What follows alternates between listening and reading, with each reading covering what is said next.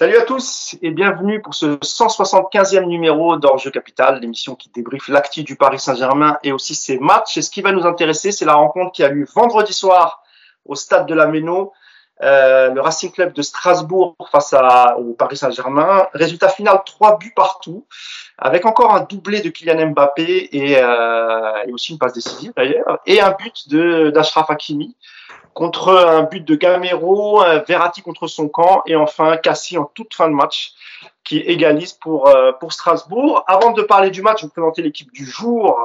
Euh, tout d'abord, je vais vous présenter Vincent Chaudel, mais, j'ai besoin encore de, de, de, le présenter, le fondateur de l'Observatoire du sport business. Et avec nous, on va revenir notamment sur la nouvelle version du fair play financier. Ça sera en fin de podcast. Salut Vincent, comment ça va? Très bien, bonjour à tous. T'as passé un bon week-end, Vincent? Bon, Jusqu'ici, ça va bien. bah, tant mieux, tant mieux, si tu as le sourire. Tant mieux, c'est que, tout, que tout va bien. Mon deuxième acolyte, c'est le, le petit prince de Versailles. C'est Nicolas Purarou, qui a vu son équipe euh, accéder en national. Félicitations, Nicolas, comment ça va? Salut tout le monde, bah écoute, ça va bien. Bon week-end, effectivement. Euh, Versailles jouera en national l'an prochain, donc euh, ça va faire mal, ça va trembler euh, dans, dans, dans la région parce que ce n'est qu'une étape vers la Ligue 2 et la Ligue 1, donc euh, on a hâte. Mais la question c'est est-ce que les Ultras Versailles ont vraiment fêté l'accession en, en national? Eh bien écoute, on en parlait tout à l'heure avec le CUV, donc le collectif Ultra Versailles. Ah oui. on, on, a envahi effectivement l'esplanade du château et euh, on a fait un grand bal pour, pour célébrer cette montée. C'était chouette, très chouette. Bah écoute, tant mieux pour toi, tant mieux pour Versailles. Hein. Quelque chose me dit qu'on te verra souvent euh, la saison prochaine. Euh, je sais pas comment, comment s'appelle le stade de Versailles? J'attendais, j'attendais. alors, alors, le stade de Versailles s'appelle le stade Montboron, mais on va pas, on va pas y être souvent parce qu'il est pas homologué pour le national a priori. Ouais. Donc, euh, tu sais qu'il n'y a pas d'éclairage. Donc, euh, ah bah oui, c'est vrai, il y a des problèmes pour la Coupe de France. Vrai, ouais, vrai. Donc le national se jouant le soir, bah je sais pas encore où est-ce que où est-ce que le, le, le, Versailles va jouer l'an prochain Peut-être au. Moi, on me dit que on me dit que la municipalité de Versailles euh, a tenté de louer ton jardin, qui a une capacité assez assez importante. Ouais, mais c'est pareil, il n'y a pas d'éclairage dans mon jardin. On est, on est dans le rayon du château. Tu vois le problème du rayon du château ici? Tu, ah, mais pour jouer au... des bougies. Il y a Poissy, je crois, qui s'est qui s'est proposé. Il y a le camp des loges aussi qui est comme qui est possible. Donc peut-être que ah ouais. peut-être que je serai très souvent au camp des loges l'an prochain du coup. Oui, tant, tu n'es pas très loin en plus. Charletti. Tant que c'est pas Charletti, ça va. Ah pas Charletti. Et enfin, le troisième larron, c'est Yacine Amnet, coach Yacine. Comment ça va euh, Tu allais très marqué, Yacine. On se demande bien pourquoi. Ah, salut à tous. Mais ça va, mais euh, je, suis, je, suis, fatigué. Dernier jour de Ramadan, donc je suis fatigué. Ouais, on le voit bien sur ton visage. Ouais, ouais. Voilà, ouais, écoute. A encore quelques heures. On quelques va heures à finir. oui. Bon, messieurs, comme je le disais en préambule, on va revenir sur la rencontre euh, qui a eu vendredi soir au stade de la Méno opposant le Racing Club de Strasbourg au Paris Saint-Germain. Je le disais, résultat 3 buts, 3 buts partout. Euh, le PSG a, a, mené, euh, a été mené assez rapidement dans, dans cette rencontre. Je le disais, je le disais un peu en off et je redonne la, la stat, messieurs, le, le, le Paris Saint-Germain n'a jamais gagné à l'extérieur contre le top 8 cette saison. Euh, tu me donnais une stat en off, euh, Nico. Il me semble que le PSG a encaissé, encaissé jusqu'à aujourd'hui 34 buts. Et le record sous QSI était de 37 buts. Euh, on va on va faire un gros focus sur la sur la sur la défense parisienne. Euh, D'autant plus que le coach a mis en place un nouveau système. Mais globalement déjà sur la sur la rencontre, Nico, qu'est-ce que qu'est-ce que tu en as pensé? Est-ce que c'était peut-être pas un peu mieux que la semaine dernière C'était un match plutôt agréable à regarder. Euh, entre des Parisiens euh, pas vraiment euh, pas vraiment déconcentrés ou, ou en vacances comme on aurait pu le craindre. Je trouvais qu'ils étaient plutôt plutôt dedans à part l'entame. Et puis bah, Strasbourg, belle petite équipe aussi. Donc à l'arrivée, ça donne un match agréable. Après, il y a évidemment plein de choses à dire, mais écoute, pour un pour un premier match de fin de saison, puisque on l'avait dit, hein, les quatre derniers matchs sans enjeu, il fallait s'attendre à tout j'ai été plutôt agréablement surpris par, euh, par, par, cette partie et euh, plutôt un bon moment, euh, même si petite déception avec cette égalisation à la dernière minute de Strasbourg, mais voilà, je, je m'attendais à pire, franchement. Vincent, même question, tu as, tu, as, tu as vu toi aussi la rencontre vendredi soir. Euh, Qu'est-ce que tu as pensé de ce match? On a vu beaucoup de buts, on a vu une très belle ambiance à la Méno. C'était plutôt une soirée sympa, Vincent. Oui, euh, je, rejoins Nicolas effectivement sur cette partie-là. C'était euh, un, match agréable à regarder.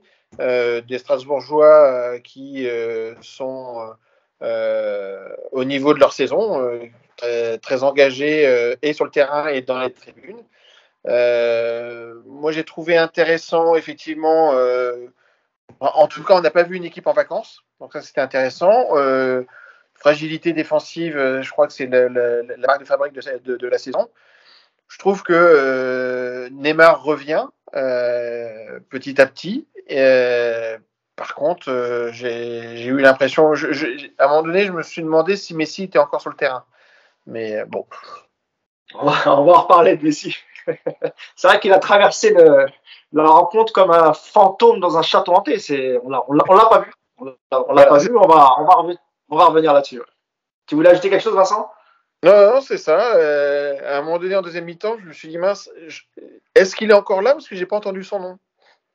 Non, c'est vrai. C'est vrai qu'il y a eu beaucoup, beaucoup aussi sur les réseaux sociaux. Ça a beaucoup été commenté, effectivement, la, partie assez fantomatique de, Léo Messi. Euh, bah, Yacine, je viens vers toi. Euh, tu as aussi vu la rencontre. Donc, effectivement, euh, je pense que tu es d'accord avec Nico et, et, euh, et Vincent sur le côté euh, match sympathique. Ça faisait un bout de temps qu'on n'avait pas vu un match euh, un peu ouvert avec des buts, des, belles actions, etc. Euh, mais malgré tout, tu avais fait un papier pour expliquer que euh, pour toi, c'est le PSG de d'habitude, avec évidemment des beaux mouvements qui amènent des, buts, mais dans le contenu, pour toi, ça n'a pas euh, beaucoup plus évolué que ça. Ouais, parce que déjà, le premier quart d'heure, euh, Paris se fait bouger et qu'on est à quelques centimètres d'être mené 2-0. Faut pas l'oublier quand même. Euh, et que finalement, c'est juste euh, sur un exploit, entre guillemets, hein, individuel de, de Neymar qui sort du milieu, qui, fait, qui lance Mbappé, euh, que t'égalises. Euh, moi, j'ai vu un match effectivement vivant. Euh, et faut bien, faut bien aussi reconnaître qu'il faut être deux pour faire un bon match. Donc, bah, à partir du moment où Strasbourg avait décidé de jouer, ça a aidé. Euh, j'ai pas vu, euh, par exemple, les latéraux plus utilisés que d'habitude. Euh, j'ai pas vu euh, le milieu de terrain être exceptionnel, à part Verratti qui sort encore une fois des pressings, etc. Donc, j'ai vu une défense qui, est en souffrance et notamment, bah, le, le, le, le meilleur, ça a été celui qui a le moins joué de la saison. donc, voilà. Maintenant, en fait, je pense que on a tellement vu de purge, mais de purge globale avec l'adversaire, c'est-à-dire que l'adversaire qui attend, Paris qui sait pas quoi faire, qui joue en marchant, qu'on se dit ouais c'était bien en fait vendredi. Mais oui c'était un match vivant, mais euh, mais dans le contenu j'ai rien vu de, de, de plus que, que d'habitude euh, et j'irais même j'ai rien vu de plus que d'habitude jusqu'au coaching puisque notre coach a décidé donc de faire n'importe quoi dans le coaching jusqu'à la fin. Donc écoute, il faudra rien changer. Tu sais très bien, Yacine, que dans ce podcast, on garde toujours 10-15 minutes pour flinguer Pochettino et son coaching. Ouais, ouais. T'inquiète pas, nous y viendrons tout à l'heure. pour rentrer un peu dans le, dans le vif du sujet, dans le match en lui-même, Nicolas, euh, moi je voudrais qu'on parle aujourd'hui principalement de, de, de la défense euh, parisienne. Alors oui, euh, Pochettino a changé un peu, a changé de système depuis trois matchs. Euh, il a positionné son équipe en 3-4-3 euh, en intégrant euh, en, intég- en intégrant Sergio Ramos. Mais, il y a deux éléments dans cette défense qui sont, voire peut-être trois, parce que tu l'as dit, Yacine, euh, euh, Ramos, c'est difficile de lui juger parce qu'il il prend à peine un peu de rythme, il enchaîne un peu les matchs. Mais globalement, quand il est là, c'est plutôt satisfaisant euh, pour quelqu'un qui n'a pas joué depuis euh, presque un an. Par contre, il y a trois éléments qui sont inquiétants depuis quelques temps. C'est Donnarumma, Marquinhos, enfin ouais, Kimpembe et, et Marquinhos. Nico. Oui. Oui. Bah oui, t'avoir réveillé. Non, c'est pas grave, Mousse. Vous savez, c'est le premier mois aujourd'hui, hein, donc euh, en principe, on travaille pas, donc euh, heureusement qu'on C'est est payé double. Hein. Mais, euh, euh, ouais, mais la défense, elle est. Tu sais, on l'avait dit lors de, je sais pas si c'était le dernier podcast ou celui d'avant, c'est très bien d'être passé, de, de- de tenter cette défense à 3. On a dit qu'on avait un profil de joueur qui correspondait vraiment bien à ça, et notamment les latéraux. Maintenant, il suffit pas juste de mettre une défense à 3 et puis ça va devenir formidable dans l'animation. Euh, le bloc bas dans une défense à 3, il est problématique parce que tes latéraux, ils sont pas, ils sont pas dans, là où ils doivent être normalement. Euh, ta manière de toujours jouer dans l'axe et de jamais aller chercher sur les côtés, bah du coup avoir les deux latéraux, ça sert à rien non plus. Donc à l'arrivée, c'est c'est- très bien déjà comme dispositif parce que moi je pense que c'est ce qu'il fallait faire depuis le début de saison. Maintenant, on le voit qu'en termes d'animation, cette équipe n'est absolument pas n'est absolument pas prête à jouer comme ça parce qu'il n'y a pas de il n'y a pas d'automatisme, il n'y a pas de circuit de passe, il n'y a pas de il y a pas d'idée de jeu.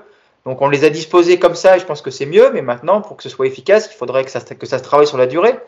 Euh, Yacine le dit, on n'a absolument pas joué sur nos deux latéraux. Je crois que le PSG est l'équipe d'Europe qui centre le moins. Mm. Voilà, c'est quand même incroyable. Et on a les deux. Euh, on a celui qu'on présentait il y a un an comme le meilleur latéral droit du monde.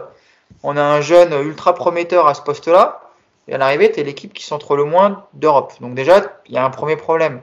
Après, tu rajoutes à ça effectivement que le milieu de terrain, dans une défense à 3, il faut que tu aies un milieu qui soit vraiment euh, très inspiré et très bon.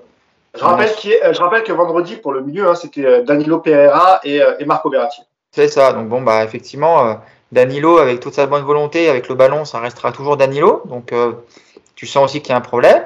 Et puis tu rajoutes effectivement à ça le triangle du mal. Là, il y avait le triangle des Bermudes avant. Maintenant, il y a, il y a le triangle de Saint-Germain, Donnarumma, Kimpembe, Marquinhos. Tu tombes au milieu des trois. Tu... Ah, mais tu tombes au milieu des trois, tu peux disparaître. Hein. Tu, tu, reviens. On t'a plus de nouvelles, ta, ta famille n'a plus de nouvelles pendant un mois. Hein. C'est terrible les trois. Hein. Donc, euh, écoute, ouais, euh, Marquinhos, il a laissé, de toute façon, on le sait, euh, il a laissé tout ce qu'il avait dans le slip à, Madrid et à mon avis, jusqu'à la fin de la saison, ça ne viendra pas. Donnarumma, lui, l'enchaînement Madrid et Italie, ça a été fatal. Donc, lui, c'est pareil, on le reverra l'été prochain quand il aura retrouvé un petit peu de, morale. Et puis Kimpembe, bah écoute, Kimpembe, voilà. Kimpembe, c'est le, Varane euh, du, Real Madrid, grande époque, Sergio Ramos. C'est-à-dire que tu avais l'impression que c'était un super défenseur parce qu'à côté de lui, il y avait un Sergio Ramos qui le portait. Et puis, bah, en fait, tu te rends compte que Varane, il est pas si bon que ça quand il est souvent livré à lui-même. Bah, Kimpembe, c'est un peu pareil, je trouve. Quand Marquinhos le porte, bah, il fait illusion. Et puis, quand Marquinhos est plus capable de le porter, bah, Kimpembe, disparaît. Il fait un match horrible dans la lignée de son année 2022.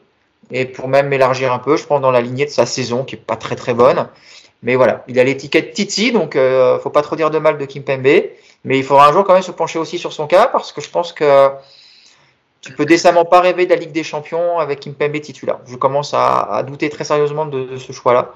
Donc faudra, faudra discuter un peu, mais ouais, cette défense, elle est en tout cas elle n'est pas au mieux. Elle n'est pas au mieux parce que ce n'était que Strasbourg. Hein. Et les cinq dernières minutes, la panique totale, euh, ce n'était que Strasbourg dans un match de Ligue 1 où il n'y a plus d'enjeu, je vous rappelle. Hein. Et même comme ça, tu arrives à être en panique totale. Donc euh, voilà.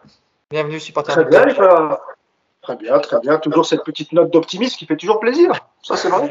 Euh, Vincent, pareil, c'est vrai que comme le dit Nico, euh, on sent, euh, et, pas que depuis Madrid, parce que c'est vrai, il a raison Nico, hein, depuis Madrid on sent que ça s'est un peu accéléré, cette déliquescence au niveau de la défense, mais on avait déjà parlé des, soucis défensifs de Paris, et ce depuis même le, début de saison. Je, rappelle que Paris a, déjà encaissé, la, la, la saison n'est pas finie, 34 buts. C'est vrai qu'il y a une grosse fébrilité euh, défensive, Vincent. Euh, alors que dans notre défense, les trois incriminés, tu as quand même un champion du monde, tu as, Marquinhos qui, est peut-être dans le top 5 des meilleurs défenseurs centraux, et tu as, et as euh, Gianluigi Donnarumma qui a remporté, qui a remporté pardon, la, euh, la Coupe d'Europe des Nations, qui a été élu meilleur gardien du monde. Euh, cette, fin, de saison défensive, et, on peut même parler de toute la saison, ça n'a pas été au top, Vincent, hein, cette saison. Oui, c'est même toute la saison. Mais en fait, euh, moi, j'ai l'impression, Yacine pourra euh, confirmer ou, infirmer, mais euh, on a l'impression qu'ils sont tous cramés dans la tête, en, tout cas. ils sont tous cramés dans la tête. Mais j'ai eu cette impression-là aussi en début de saison dans les autres grosses équipes, parce que dans les autres championnats, euh, parce que en fait, entre la, saison euh, tronquée euh, Covid avec le Super 8, euh, le Final 8, puis la saison qui a enchaîné l'Euro avec avec la, Copa América de l'autre côté de, de, de, de l'Atlantique, fait qu'il y a des joueurs qui, qui, ont enchaîné quasiment deux saisons de suite et qui entre guillemets roulent sur la jante aujourd'hui ce que je n'arrive pas trop à m'expliquer, c'est pourquoi dans les autres championnats, les grosses écuries ont eu euh, des, des, débuts difficiles, mais ont su se régénérer, et Paris n'a pas su se régénérer. Et donc là, on voit qu'il y a urgence que la saison se termine pour qu'effectivement, ils repartent avec euh, euh, des, des, physiques et, et des têtes euh fraîches, enfin un physique frais et, et, des têtes fraîches pour, pour attaquer une saison, parce que définitivement, ils n'ont pas pu perdre leur talent, mais par oui. contre, ils y arrivent. Merci Vincent. Yacine, bah, même question. Hein. Comment t'expliques toi cette euh, fébrilité? Euh, Alors on peut les prendre, euh, on peut les prendre au, cas par cas. c'est vrai que Donnarumma, il avait donné satisfaction jusqu'à Madrid, malgré une alternance avec Navas. Marquinhos et Kimpembe, déjà depuis le début de saison, on sentait que c'était, ça allait être un peu difficile. Ouais, Marquinhos, je suis, enfin, Marquinhos, je suis un peu moins d'accord parce qu'on l'avait même encensé jusqu'à décembre, mais on disait que c'était lui qui tenait, euh, qui tenait derrière. Donc, euh, non, Marquinhos, je pense vraiment qu'il y a un tournant sur Madrid. Je, suis... Parce que même, même à l'aller, il est bon. Et, et enfin, il n'y a que retour qui, qui, qui sera. c'est vrai. Et, plus en fait, tu as raison. C'est plus Kimpembe, ouais. on a peut-être plus de doutes depuis le début de saison. Ouais, par contre, il, par contre, il se rate et derrière, il se relève pas. Quoi. Euh, Kimpembe, ouais, effectivement, Kimpembe, ça fait plusieurs, plusieurs mois qu'on en parle. Et en fait, euh, alors ce que dit Nico, c'est vrai, l'histoire du Titi, euh, faut pas toucher, etc. Euh, même si de plus en plus de gens commencent quand même à, se poser des questions. moi, je pense qu'il y a plusieurs choses. C'est que Kimpembe, le problème, c'est que il, compense des fois sur des trucs où il fait un gros match et en fait, ça lui redonne du crédit pour un certain temps. et ça part depuis l'histoire de Barcelone 2017, en fait.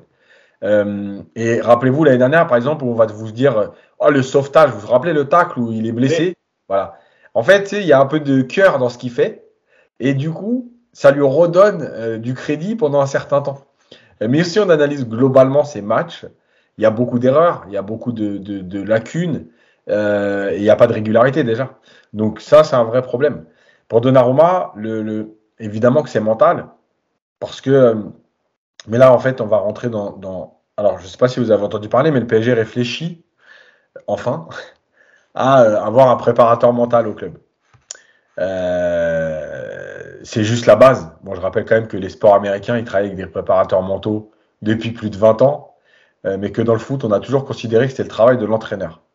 Or, aujourd'hui, c'est plus possible que l'entraîneur aille faire des, des, des cajolés ou, ou, des entretiens individuels à 8, 9, 10 joueurs qui seraient dans le trou.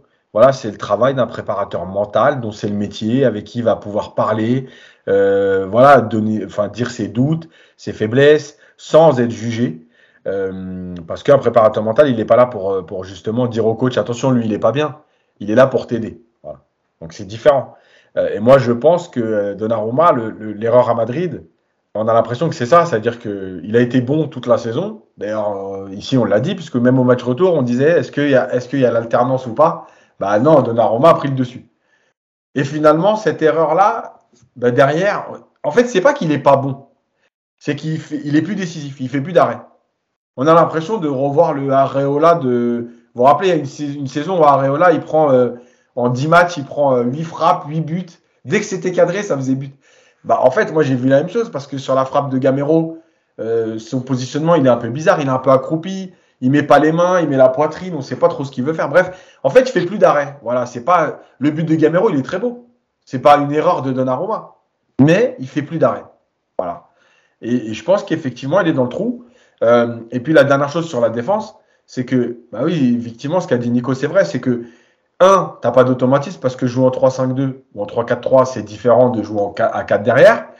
Euh, et tu la lances au moment où la saison est finie au moment où euh, tu n'as plus rien à jouer, où les matchs sont pratiquement sans enjeu. Donc, euh, en plus de ne pas avoir de domatisme, tu te doutes bien que les joueurs ne vont pas faire les efforts pour se dire on est en train de mettre en place quelque chose, c'est maintenant ou jamais, il n'y a plus rien. En sachant, Yacine, que, et en plus de, tout ce que tu viens de dire, il, y a, il est probable à 99% que Pochettino quitte le, PSG. C'est-à-dire que tu prépares même pas la, la Exactement. Voilà, donc, euh, ouais, moi, je, moi je trouve malgré tout qu'il y a des choses intéressantes dans ce qu'on a vu, en tout cas dans les courses, dans les positionnements de chacun. Par contre, on ne sait pas l'utiliser en fait. On revient à la même chose. Euh, sur l'utilisation des latéraux, euh, on l'a vu depuis le début de saison. Je ne vois pas pourquoi à trois matchs de la fin, euh, d'un coup, on se déciderait d'utiliser les latéraux à tout va. Donc, finalement, on est dans la continuité de ce qu'on a vu. Moi, je pense surtout qu'il a changé de système parce que Ramos aujourd'hui est disponible et qui, et qui, et qui met les trois et c'est tout. C'est pas en se disant ça va nous apporter plus. Quoi. Un mot, Vincent, sur ce que vient de dire euh, Yacine sur le côté euh, préparation mentale. Je sais que tu, tu écris euh, beaucoup aussi sur le, le, le sport américain, la NBA notamment. ce, que dit, ce que dit Yacine, il y, a, il y, a, un vrai retard de la France à ce niveau-là sur les, sur les Américains, Vincent? Euh, je vais prendre un, exemple, et évidemment, je, le confirme. Ce que dit Yacine est tout à fait juste. Il y a une vingtaine d'années, euh, j'ai fait le tour du monde des, académies euh, pour, pour Aspire, pour l'académie du Qatar. Et effectivement, la France, d'une façon générale, sait former des sportifs de haut niveau. Mais la vraie différence avec d'autres pays, c'est que depuis très longtemps, les anglo-saxons, quand je dis les anglo-saxons, il y a les Américains, bien évidemment, mais les Australiens. Les Australiens, c'est une nation qui est euh, deux ou trois fois moins importante en population que la nôtre. Et si on regarde les classements dans le sport en général, elle est souvent devant nous. Hein. Eh bien, cette donnée de préparation mentale, elle est euh, beaucoup plus développée chez les anglo-saxons que, chez nous. Euh, en général et dans le football en particulier. Donc oui, Yacine a tout à fait raison. Et quand on parle de, de, de, flancher euh, après, on peut en discuter, mais l'opposition contre Madrid, le PSG euh, gagne 3 mi-temps sur 4 et, passe, à, passe à la rue sur 20 minutes. Et, ces 20 minutes, c'est 20 minutes mentales. Le, c'est un naufrage mental. C'est pas. Euh, ça joue sur beaucoup, oui, c'est vrai, mais on, retrouve ça un peu comme on a eu longtemps dans le, sport français où on, jouait bien, mais euh, toujours dans le, money time, mais on n'y était pas. Euh.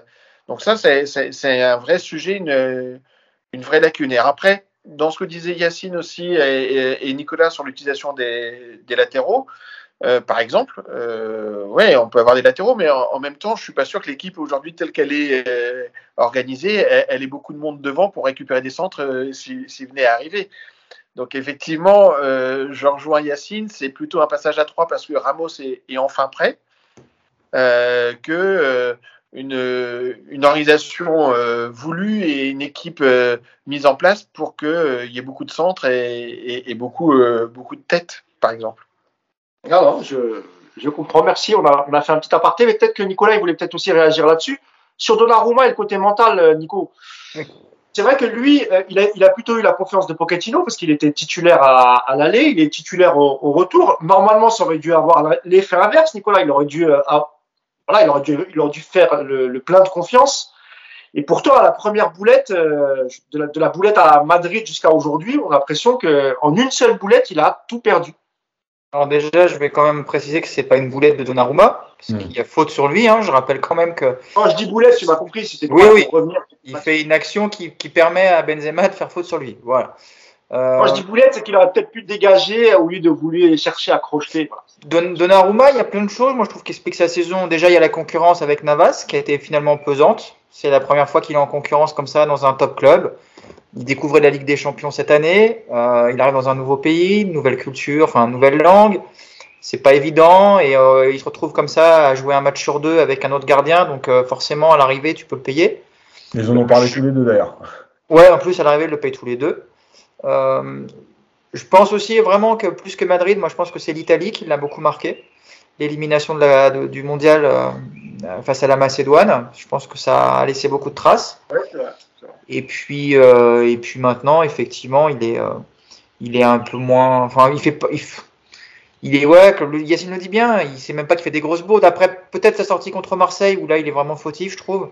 Mais sinon, c'est vrai, c'est juste qu'il est moins, voilà, il est moins décisif. Mais euh, je suis pas trop inquiet pour lui. C'est pas, faut pas non plus tout, tout, voir ça. Après, euh, sur le côté mental, évidemment que le PSG a besoin d'un coach mental. Je dirais même de plusieurs coachs. ça serait pas un mal. Rappelle que la seule fois où le PSG a pris un coach mental, c'était en 96 et c'était Yannick Noah. Donc voilà l'expérience. quoi. C'est pour dire le niveau d'expertise du club en, termes de, coach et de, cet aspect mental. Donc ouais, il y a du boulot sur cet aspect-là. Et ça fait évidemment du bien à cette équipe. Ben, évidemment, on voit bien que c'est fragile dans les têtes.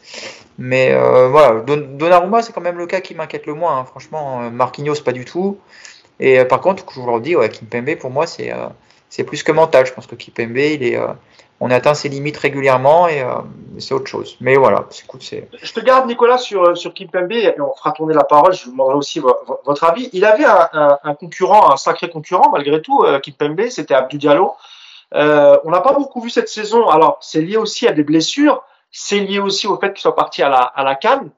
Euh, mais quand il était out, Kimpembe a toujours eu la, la, la confiance de, de Pochettino. Alors c'est vrai que c'est le titulaire indiscutable depuis pas mal d'années maintenant, euh, Kimpembe. Mais c'est vrai qu'il n'y a, jamais eu de réelle concurrence et Abdou Diallo n'a jamais réellement eu sa chance, sauf peut-être pour dépanner au poste de latéral gauche quand, euh, quand, euh, quand, quand les nôtres étaient blessés ou quand on n'en avait pas encore, Nico.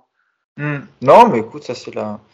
Pochettino a estimé que il a remis de toute façon Diallo dans la concurrence, dans la rotation avec les centraux, puisque là maintenant à gauche, le retour de Bernat qui jouait la Ligue 1 et puis et Nuno, euh, Mendes qui jouait en Ligue des Champions, donc il n'y avait, plus avait plus besoin de mettre Diallo côté gauche. Puis il y a aussi Kurzawa en plus, je vous rappelle. Donc euh, on ne voyait plus cette année Diallo comme un central, et effectivement, il n'a pas joué. Il a très peu joué. Moi, je ne comprends pas pourquoi. J'aime beaucoup le joueur, et je l'ai dit 20 fois déjà que c'est un joueur qui est habitué à la défense à 3. Il l'a joué comme ça à Dortmund, et qu'il était complètement capable de jouer dans ce schéma à Paris. Sauf que voilà, euh, c'était visiblement pas possible de lancer la défense à 3 sans Sergio Ramos. Ça devait être dans son contrat, Sergio Ramos, j'imagine. Il y avait une clause euh, comme quoi lui seul était apte à jouer dans une défense à 3 et pas les autres. Donc, euh, donc du coup, on s'est privé de Diallo. Il a joué quasiment toute sa carrière dans une défense à 4, hein, Ramos. Ouais, non, mais écoute, il y a des choix comme ça qui sont difficiles à comprendre. Celui-là en fait partie, c'est pas le seul, mais c'est dommage parce que moi j'aime bien Diallo. et honnêtement, je suis pas persuadé qu'installer Diallo à la place d'un Kipembe était perdant. Voilà, sur une saison. Le problème de Diallo, c'est qu'à chaque fois qu'il a joué à Paris depuis qu'il est arrivé, c'est des matchs de temps en temps. Il a jamais vraiment enchaîné. Il a été plombé par en plus euh, des fois des grosses erreurs. Je me rappelle notamment d'un match à Monaco où il, est, il, passe, il concède un penalty en fin de match sur un enchaînement dégueulasse. Mais, euh, mais c'est un joueur que, tu n'as pas vraiment utilisé sur la continuité. Et puis, bah, tu as des joueurs qui ont quand même besoin d'enchaîner pour prouver voilà, des automatismes, de la confiance. Et euh, c'est dommage parce que c'est un joueur qui va sûrement partir cet été parce qu'il est clairement euh, sur la liste des départs. Et moi, je te dis, je suis en termes de, d'intelligence de, jeu, en termes de relance, en termes de, de plein de choses, même en termes de jeu aérien, tu vois, par exemple, je trouve que par rapport à Kimpembe, il souffre pas du tout de la comparaison. Alors évidemment, Kimpembe, c'est plus puissant. Mais je suis vraiment. Euh, j'aurais aimé voir Diallo un peu plus souvent utilisé. Et puis surtout sur la durée de plusieurs matchs, plusieurs semaines. Et je suis sûr que c'est un joueur qui aurait vraiment pu, faire de grandes choses à Paris. Malheureusement, bah, on ne saura jamais parce que, à mon avis, ça va être ses, derniers jours à Paris, ces dernières semaines. Donc, euh, c'est dommage. Oui, parce que là, il fait sa troisième, euh, troisième saison au, Paris Saint-Germain. C'était Leonardo qui l'avait fait venir à, l'été 2019. Même question, Yacine. Hein. Euh, Kimpembe n'a pas eu de souci avec la concurrence cette, cette saison et même carrément depuis l'arrivée de, Diallo. moi, je trouvais que Diallo, techniquement, il est peut-être un, peu au-dessus de, de Kimpembe, notamment dans, dans la relance. Euh, ça lui aurait fait du bien aussi à Kimpembe Yacine de, voilà, de lui faire, de, lui montrer que, la place n'était pas acquise et qu'il pouvait lui aussi aller sur le banc et, qu'il y avait un joueur comme, euh, comme Diallo qui qui est champion d'Afrique hein, avec, euh, avec le Sénégal. Oui, de toute façon, c'est sûr que ça lui aurait fait du bien. Euh, parce que je rappelle aussi que, que dans, sa, dans son excellente gestion de l'effectif, euh, Pochettino, il a quand même utilisé Kimpembe, je crois, sur les 15 ou 16 premiers matchs d'affilée. Il joue en entier plus il y a un ou deux passages en équipe de France. Euh, alors qu'il n'avait pas fait de préparation. Vous vous rappelez qu'il revient euh, juste avant le trophée des champions, qu'il joue le trophée des champions tout de suite, très vite, parce qu'il n'y a pratiquement pas d'équipe à cause de toutes les absences. Donc en fait, euh, donc déjà il l'a pas aidé, il n'a pas aidé Kimpembe en plus de ne pas lui mettre de concurrent. le problème de Diallo, c'est que vous, avez, vous, avez, répondu à une partie de la question sur l'histoire de, il était au départ, en tout cas le temps que Bernat revienne dans l'alternance latéral gauche. Euh, le problème, c'est que Diallo, en fait, euh, bah, il a besoin d'être bien. Il a besoin d'enchaîner pour être bien. Le problème, c'est qu'il n'enchaîne pas, mais pas non plus que de la faute du coach. Je regardais là euh, rapidement sur les, blessures sur Transfer Market. il vient encore de manquer 41 jours. donc, le problème de Diallo, c'est sa fragilité. À chaque fois que. Moi, j'ai été très dur avec lui. Euh, J'y croyais pas. Tu as été dur quand il jouait au poste de latéral gauche. Oui, oui, oui. oui. Bah, en même temps, il. Il a précisé, parce qu'on l'a tellement rarement vu en défense centrale. Il a dû jouer 8 matchs sur 10 en latéral gauche. Et rappelez-vous, avec Tourelle, il a même joué une fois stopper, euh, défenseur axial droit. Euh, donc c'était compliqué d'être pour lui. Mais donc pour revenir là-dessus, le truc c'est que donc moi j'étais plutôt dur avec lui, mais en même temps, dès qu'on avait un semblant d'espoir, il se reblessait et il manquait trois matchs. Et après, il revenait. Donc, voilà, le problème de Diallo, c'est qu'effectivement, il y a, il y a cette concurrence avec Kimpembe qui a l'air plutôt faussée. Mais il y a en plus le fait que lui manque trop trop de matchs sur blessure. Euh, Yacine, tu confirmeras, mais il joue quasiment titulaire tous les matchs de la Cannes et il se blesse à son, il, se reblesse à son retour de en février, il me semble, ou enfin janvier, février, je ne sais plus. Euh, bah, pour finir la saison avec le, PSG, il a enchaîné beaucoup, pas mal de pépins physiques de, bah, jusqu'à présent. Mais voilà, ça fait, ça fait trop de blessures au PSG. Euh, et donc, à un moment donné, il faut, faut, quand même se poser la question. C'est-à-dire que euh, lui aussi il passe entre les gouttes parce que parce qu'il parle bien, parce qu'il est plutôt intelligent, parce que quand il joue, en tout cas, lui, il donne tout. Il se cache pas. Euh, mais malgré tout, euh, en termes d'absence, on doit être sur euh, du niveau Neymar, Verratti de la saison dernière, etc. Il doit, enfin, en termes d'absence, c'est-à-dire que déjà il n'est pas titulaire, donc il risque pas de jouer 50% des matchs. Mais même quand il est quand il est dans le groupe, même être dans le groupe, il doit pas être à 50% dans le groupe. Donc c'est vrai que là maintenant, il faut commencer à se poser des questions sur est-ce qu'il est... et, moi je ramène toujours les blessures. Il y a effectivement le le côté physique du joueur, etc. Mais malgré tout, vous ne pouvez pas enlever le mental dans les blessures. Le fait qu'il soit, comme tu l'as dit, titulaire sept matchs d'affilée à la canne, euh, en Afrique, sous la chaleur, etc., l'humidité, il se blesse pas, il revient à Paris, il se blesse. À un moment donné, il faut aussi se poser la question de son bien-être à Paris. Hein. Peut-être que lui aussi, cette concurrence qu'il n'y a pas, elle lui pèse. Le fait d'avoir été utilisé comme latéral gauche, bah, ça l'embête parce que, parce que pour lui, c'est un défenseur central, etc., etc. Donc, les blessures, c'est peut-être pas non plus que euh, un problème physique. Hein. Ouais, puis on sait, je suis fait bien de le rappeler, c'est vrai que quand tu n'es pas bien dans ta tête ou quand tu as passé un mois avec tes amis au Sénégal, tu as, vécu de, grosses émotions, tu gagnes le titre, tu le fais avec le peuple sénégalais, tu reviens pour finir sur le banc. Psychologiquement, c'est vrai que c'est pas c'est pas évident à, encaisser et à, digérer. Et au-delà de Diallo, d'ailleurs, c'est là où il faudra que il faudrait que le, les dirigeants du PSG euh, commencent à recruter des joueurs fiables, tout simplement. On parle, voilà, je sais que je, je dévie un peu du sujet, mais euh, voilà, le cas de Diallo, il est symptomatique de ce qu'est devenu le PSG. C'est que tu as tellement de joueurs aujourd'hui qui sont blessés sur des périodes euh, moyennes, voire longues. C'est plus possible. Et toi, moi, c'est pour ça que quand j'entends Pogba, euh, voilà, je prends quelquefois la foudre parce qu'on me dit que j'aime pas Pogba. Moi, j'ai rien contre Pogba, c'est un magnifique joueur. Mais Pogba, c'est un joueur qui se blesse beaucoup. Et aujourd'hui, le PSG, je pense, a besoin de joueurs fiables physiquement déjà. Avant de penser à prendre des bons footballeurs, qui prennent déjà des joueurs au moins qui jouent au football, quoi, qui, soit, qui sont présents. Et Diallo, c'est vrai que, comme le dit Yacine, ça a été aussi depuis trois ans un, de ses soucis. C'est quoi là? C'est un joueur qui est, très, qui est fragile, mais il se blessait déjà aussi avant de venir au PSG. Hein, donc, euh, ouais, pas que la faute du PSG pour ce coup-là. Hein. Et en plus, malheureusement, Vincent, c'est le type de joueur euh, que tu vas sans doute revendre euh, entre guillemets à perte. C'est un joueur, Vincent, qui a été acheté en 2019 plus de 30 millions d'euros. Je rappelle que l'été d'avant, ils avaient misé plus de 40 millions sur, sur Thilo Kerrer. deux joueurs qui jouent peu ou pas. Euh, on est déjà à plus de 70 millions, Vincent. Euh, les erreurs de casting, elles s'enchaînent au Paris Saint-Germain. Oui, mais euh, il ne faut pas nécessairement attendre de revendre au même prix qu'on a acheté des joueurs. Ah bah normalement, on les utilise. Donc, je pense que là, il peut y avoir une notion de perte, non pas parce qu'on ne va pas les revendre 30 ou 40, mais parce qu'on ne les aura peut-être pas assez utilisés ou ils n'ont pas été assez présents pour des raisons. Ils ont perdu de la valeur aussi, Vincent. Probablement, oui. Euh, c'est-à-dire que quand, quand arrive, il arrive avec le, statut d'international, sauf erreur de ma part. Et mm. qu'aujourd'hui, euh, je ne suis pas sûr qu'il soit un, un, défenseur indiscutable dans la Mannschaft. Mais bon, euh, pour, pour, compléter ce que disait Nicolas, il y a des joueurs qui euh, ont un, certain niveau de fiabilité avant d'arriver à Paris, qui le retrouvent après et qui ont peut-être plus de, mal en étant à Paris. Il faut, garder aussi à l'esprit qu'à Paris, comparé à d'autres villes ou d'autres clubs, euh, il y a euh, la possibilité de se perdre en dehors de l'entraînement et en dehors des, matchs. Et, ça, la, vie parisienne, elle n'est peut-être pas assumable pour tous les joueurs. Et quand on parlait de, quand Yacine parlait de dimension mentale de l'effectif, je pense qu'il y a aussi un critère mental à prendre en considération au moment du recrutement. Est-ce que le joueur concerné qui a les qualités souhaitées en défense, au milieu ou peu importe, aura la capacité mentale de supporter la vie parisienne? Euh, Quand je dis ça, on, pourrait croire que c'est anecdotique, mais euh, euh, moi je me, rappelle, de, parler du gardien, des gardiens par exemple, vous pensez pour un, garçon comme Christophe Revaux qui avait, été, qui avait fait des super saisons avant d'être à Paris, qu'on a fait des bonnes après, et à Paris, ça avait été un calvaire pour lui. Euh, et, ça, on peut le retrouver euh, sur pas mal de joueurs. C'est-à-dire que je pense que une des spécificités de ce club, c'est aussi son environnement. C'est pas nécessairement que, le club lui-même, c'est ce qui se passe en dehors.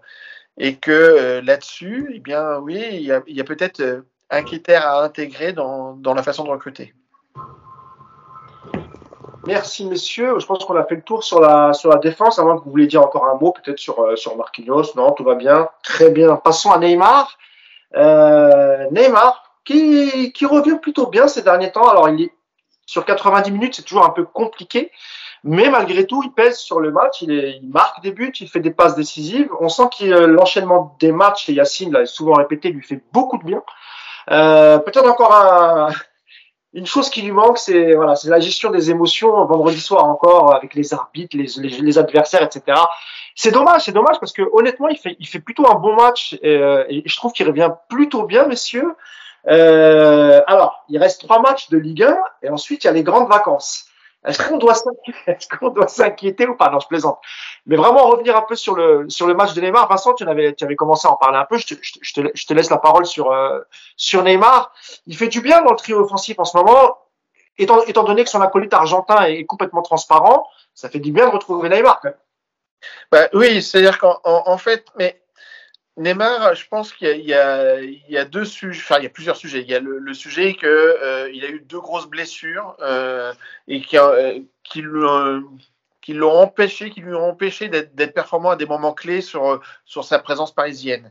Les deux, les deux blessures à, la cheville et au pied, euh, juste au moment des, des, du Money Time européen, ça lui a mis un coup au moral et ça a impacté. lors des deux premières saisons, Vincent, pour préciser, hein, lors des deux premières. Une blessure face à Marseille, une autre face à Strasbourg. Exactement. Après, on, on peut aussi euh, avoir un sujet euh, quand, quand Yacine parlait du mental. Euh, voilà, le, mais je pense pas qu'on changera ce joueur-là. Il a, il, a, il a besoin de, de, de, son rythme de vie. Mais par contre, il faut qu'il qu comprenne aussi que le yo-yo physique des, des kilos, euh, ça va devenir de plus en plus compliqué pour lui. Et effectivement, une fois qu'il retrouve du rythme, euh, et on le voit, euh, il n'est pas encore à son top. Mais oui, il, il, retrouve un, un, intérêt. Et s'il y a un peu de rigueur autour de lui, euh, je pense que les saisons à venir, il, il aura matière à apporter et, à faire vraiment la différence. De là à penser qu'il peut encore avoir le ballon d'or, je je n'en suis pas tout à fait convaincu, je doute. Mais par contre, d'être un grand joueur, un grand passeur et, peut-être retrouver aussi mentalement la capacité de finir parce que euh, euh, marque pas autant qu'il qu devrait marquer ce joueur aujourd'hui. Euh, mais, je pense qu'il peut redevenir le, joueur important ou un des joueurs importants du PSG. La vraie énigme aujourd'hui, c'est Messi, effectivement. Nicolas, sur le, match de Neymar et sur, dans la continuité du, match de la semaine dernière, il a été plutôt, bon, plutôt inspiré. Euh, vu cette merveilleuse passe pour, euh, en profondeur pour, euh, Kylian Mbappé, et pas que, hein, même sur, sur le côté un peu combatif, etc ça va mieux pour Neymar en ce moment. Euh, malheureusement, c'est la fin de saison, Nico, et, et, je le disais un peu sur le ton de l'humour. On espère le retrouver au camp des loges le 1er juillet dans un, un état de forme optimal, mais, euh, mais c'est déjà bien euh, voilà, qu'ils prennent des matchs sérieux et qu'ils s'investissent. C'est bien, hein, bravo, bravo à lui. Hein. Non, c'est bien, il est sérieux. Mais, non, je me doutais un peu de ta réponse. Mais... Non, mais c'est bien, écoute, 35 millions par an, le mec, qui prend les matchs au sérieux, bah déjà, bravo, bravo à lui. Franchement, on va le remercier d'être professionnel, de d'être présent euh, pour trois matchs de suite sans se péter, de marquer des buts contre Clermont, de faire des passes contre Strasbourg. Super, bravo. Bravo à lui, bravo Neymar. Belle saison. D'ailleurs, il l'a dit lui-même. On est une grande équipe, on a fait une grande saison. Donc, bah, écoute, tout est dit. Euh, bravo. Qu'est-ce que je te dis de plus? Neymar est un grand joueur. Heureusement qu'il est là. Sinon, je ne sais pas comment ferait le PSG pour, euh, pour rêver à aller gagner la Ligue des Champions. D'ailleurs, tous les grands clubs européens vont essayer de l'acheter cet été. C'est une évidence puisque Neymar fait rêver l'Europe entière. Tu sais très bien, je parle pas de ça, Nico, je parle du match en lui-même. Alors, oui, non, mais il a, sur Neymar. Oui, ouais, bon, a... sur le match, il n'a pas été mauvais, Nico. Non, il a couru. Ah, mais c'est sûr, c'est que si on compare à Messi, déjà, oui, il est, il est, il est exceptionnel, il court. C'est sûr que déjà, par rapport à Messi, c'est un monstre physique, le gars. Et il est prêt à aller faire le marathon de Berlin là, le week-end prochain, il est au top. Mais euh, ouais, oui, c'est voilà, c'est bien, bravo. Encore une fois, il a fait une passe contre Strasbourg. Voilà, c'est tout, c'est ce que je te dis. Je vais pas, il faut, voilà, je, tout est résumé. Neymar a fait une passe contre Strasbourg et il a couru. Voilà, écoute, si, si on trouve que et ça, c'est pour faire un grand match. Moi, je bah, pensais que.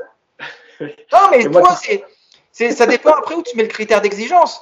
c'est sûr que par rapport à Neymar, des fois on se dit, euh, il a fait, c'est sûr que déjà, il, il- au moins il bouge. Voilà, on peut pas lui retirer ça. Moi, la question. Nico, la question, Nico, c'est qu'on sait qu'il ne quittera pas le PSG cet été. Tu l'as dit pour toutes les raisons que tu viens de citer. Il ne quittera pas le, le- le Paris Saint-Germain. La question était plutôt de savoir si, voilà, en le voyant finir la saison de cette manière, est-ce que tu es un peu optimiste? Il est là, il est là, autant l'utiliser. Mais j'ai l'impression que non, il n'y a pas d'optimisme, il n'y a rien, il n'y a pas de. Bah, je sais pas, il passe les vacances euh, au camp des loges à s'entraîner ou il part au Brésil faire la Nouba? Ça, ça dépend. Ouais. Si t'as Mais une il y aura info, peut-être tu une me prise dis- de conscience. Ah mais si tu me dis que si tu as une info et qu'il a pris une, euh, s'il a loué une roulotte à Saint-Germain et qu'il va passer euh, un mois euh, sur le terrain du camp pour s'entraîner, alors je te dis ok nickel. Mais par contre, s'il part faire la bringue avec ses potes, non, il sera pas optimal en, en juillet, ça c'est sûr. On le connaît Neymar. hein. On peut peut-être mettre. euh, il y a, il y a peut-être moyen qu'Yacine l'emmène avec lui à, à- au Canada pour un On peut lui stage mettre- avec la PSG Academy. On peut lui mettre un objectif de kilos en retour. Oui, mais ça, mais, mais euh, en général, Vincent, c'est le cas. Hein. C'est-à-dire qu'ils ont un programme. Je parle sous contrôle de Yacine. Tu peux peut-être expliquer Yacine comment comment ça se passe. On fait une petite à, à, à partie. On viendra sur euh, sur Neymar après, mais euh, mais c'est ça. Hein. Ils ont ils ont des consignes. Ils ont des euh, pour les vacances. Ils ont un En programme musculaire, physique, etc. En gros, comme il coupe à peu près entre euh, 4 et 5 semaines maximum, euh, on considère qu'au bout de 15 jours, tu, tu repars presque à zéro, en tout cas pour les, les sportifs de très haut niveau. Tu perds plus de 50% de tes capacités. Donc en fait, à partir de deux semaines de vacances, ils ont un programme pour se remettre en route et pour pas arriver à zéro quand ils vont, euh, quand ils vont C'est la réathlétisation, c'est ça? Voilà. Et le truc, c'est que en général, quand tu fais le premier entraînement, tu sais si les mecs l'ont suivi ou pas. Avec Neymar, t'as pas besoin de faire l'entraînement. Il y a juste à regarder. Ça. Euh, donc voilà, oui, ils ont un programme. Après, euh, pour le poids, normalement, oui. Après, c'est toujours pareil. Euh, tu as des clubs qui sont euh, plus, plus, laxistes que d'autres, faut dire la vérité. Euh, Guardiola, il pèse les joueurs tous les trois jours, tous les deux jours, euh, et il laisse rien passer. Et quand, et quand tu un kilo ou un kilo et demi en trop, il te dit bah, tu deux jours pour perdre un kilo et demi. Voilà, c'est comme ça. C'est le très très haut niveau. De toute façon, ça joue sur des détails. Donc, donc, donc voilà. Et sur Neymar, sur, le, sur, le, sur, sur, sa fin de, sur sa fin de saison, est-ce que t'es, voilà, tu, tu, tu, tu, tu réfléchis ou tu réagis un peu comme, euh, comme Nico Ou peut-être que tu te dis, bon, il enchaîne les matchs, c'est un peu trop tard, c'est vrai, c'est la fin de Ah, saison. Mais peut-être que pour la saison prochaine, euh, je ne sais pas. Le, pro- le problème, c'est que moi, je le dis régulièrement, c'est que son problème à lui, c'est de pouvoir enchaîner les matchs. Et il y a que ça, parce que il- ça se voit, c'est pas un joueur qui s'entraîne sérieusement.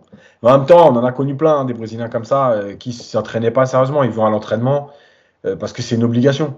Euh, ils viennent s'amuser à l'entraînement, mais ils viennent pas. euh, euh, en fait, ils ne viennent pas chercher de la performance. La performance, il il l'acquiert en match. Euh, et lui, il est dans ce cas-là. Donc, il n'y a que les matchs qui lui donnent du temps. Et moi, je, je continue de penser que euh, cette saison, en début de saison, avant sa grosse blessure à Saint-Etienne, il y a des matchs plutôt intéressants euh, où Neymar, il est, il est pas loin d'être dans les, dans les deux meilleurs joueurs du- de l'équipe à ce moment-là. J'ai cru Euh, que t'allais dire deux meilleurs joueurs du monde, j'ai eu peur.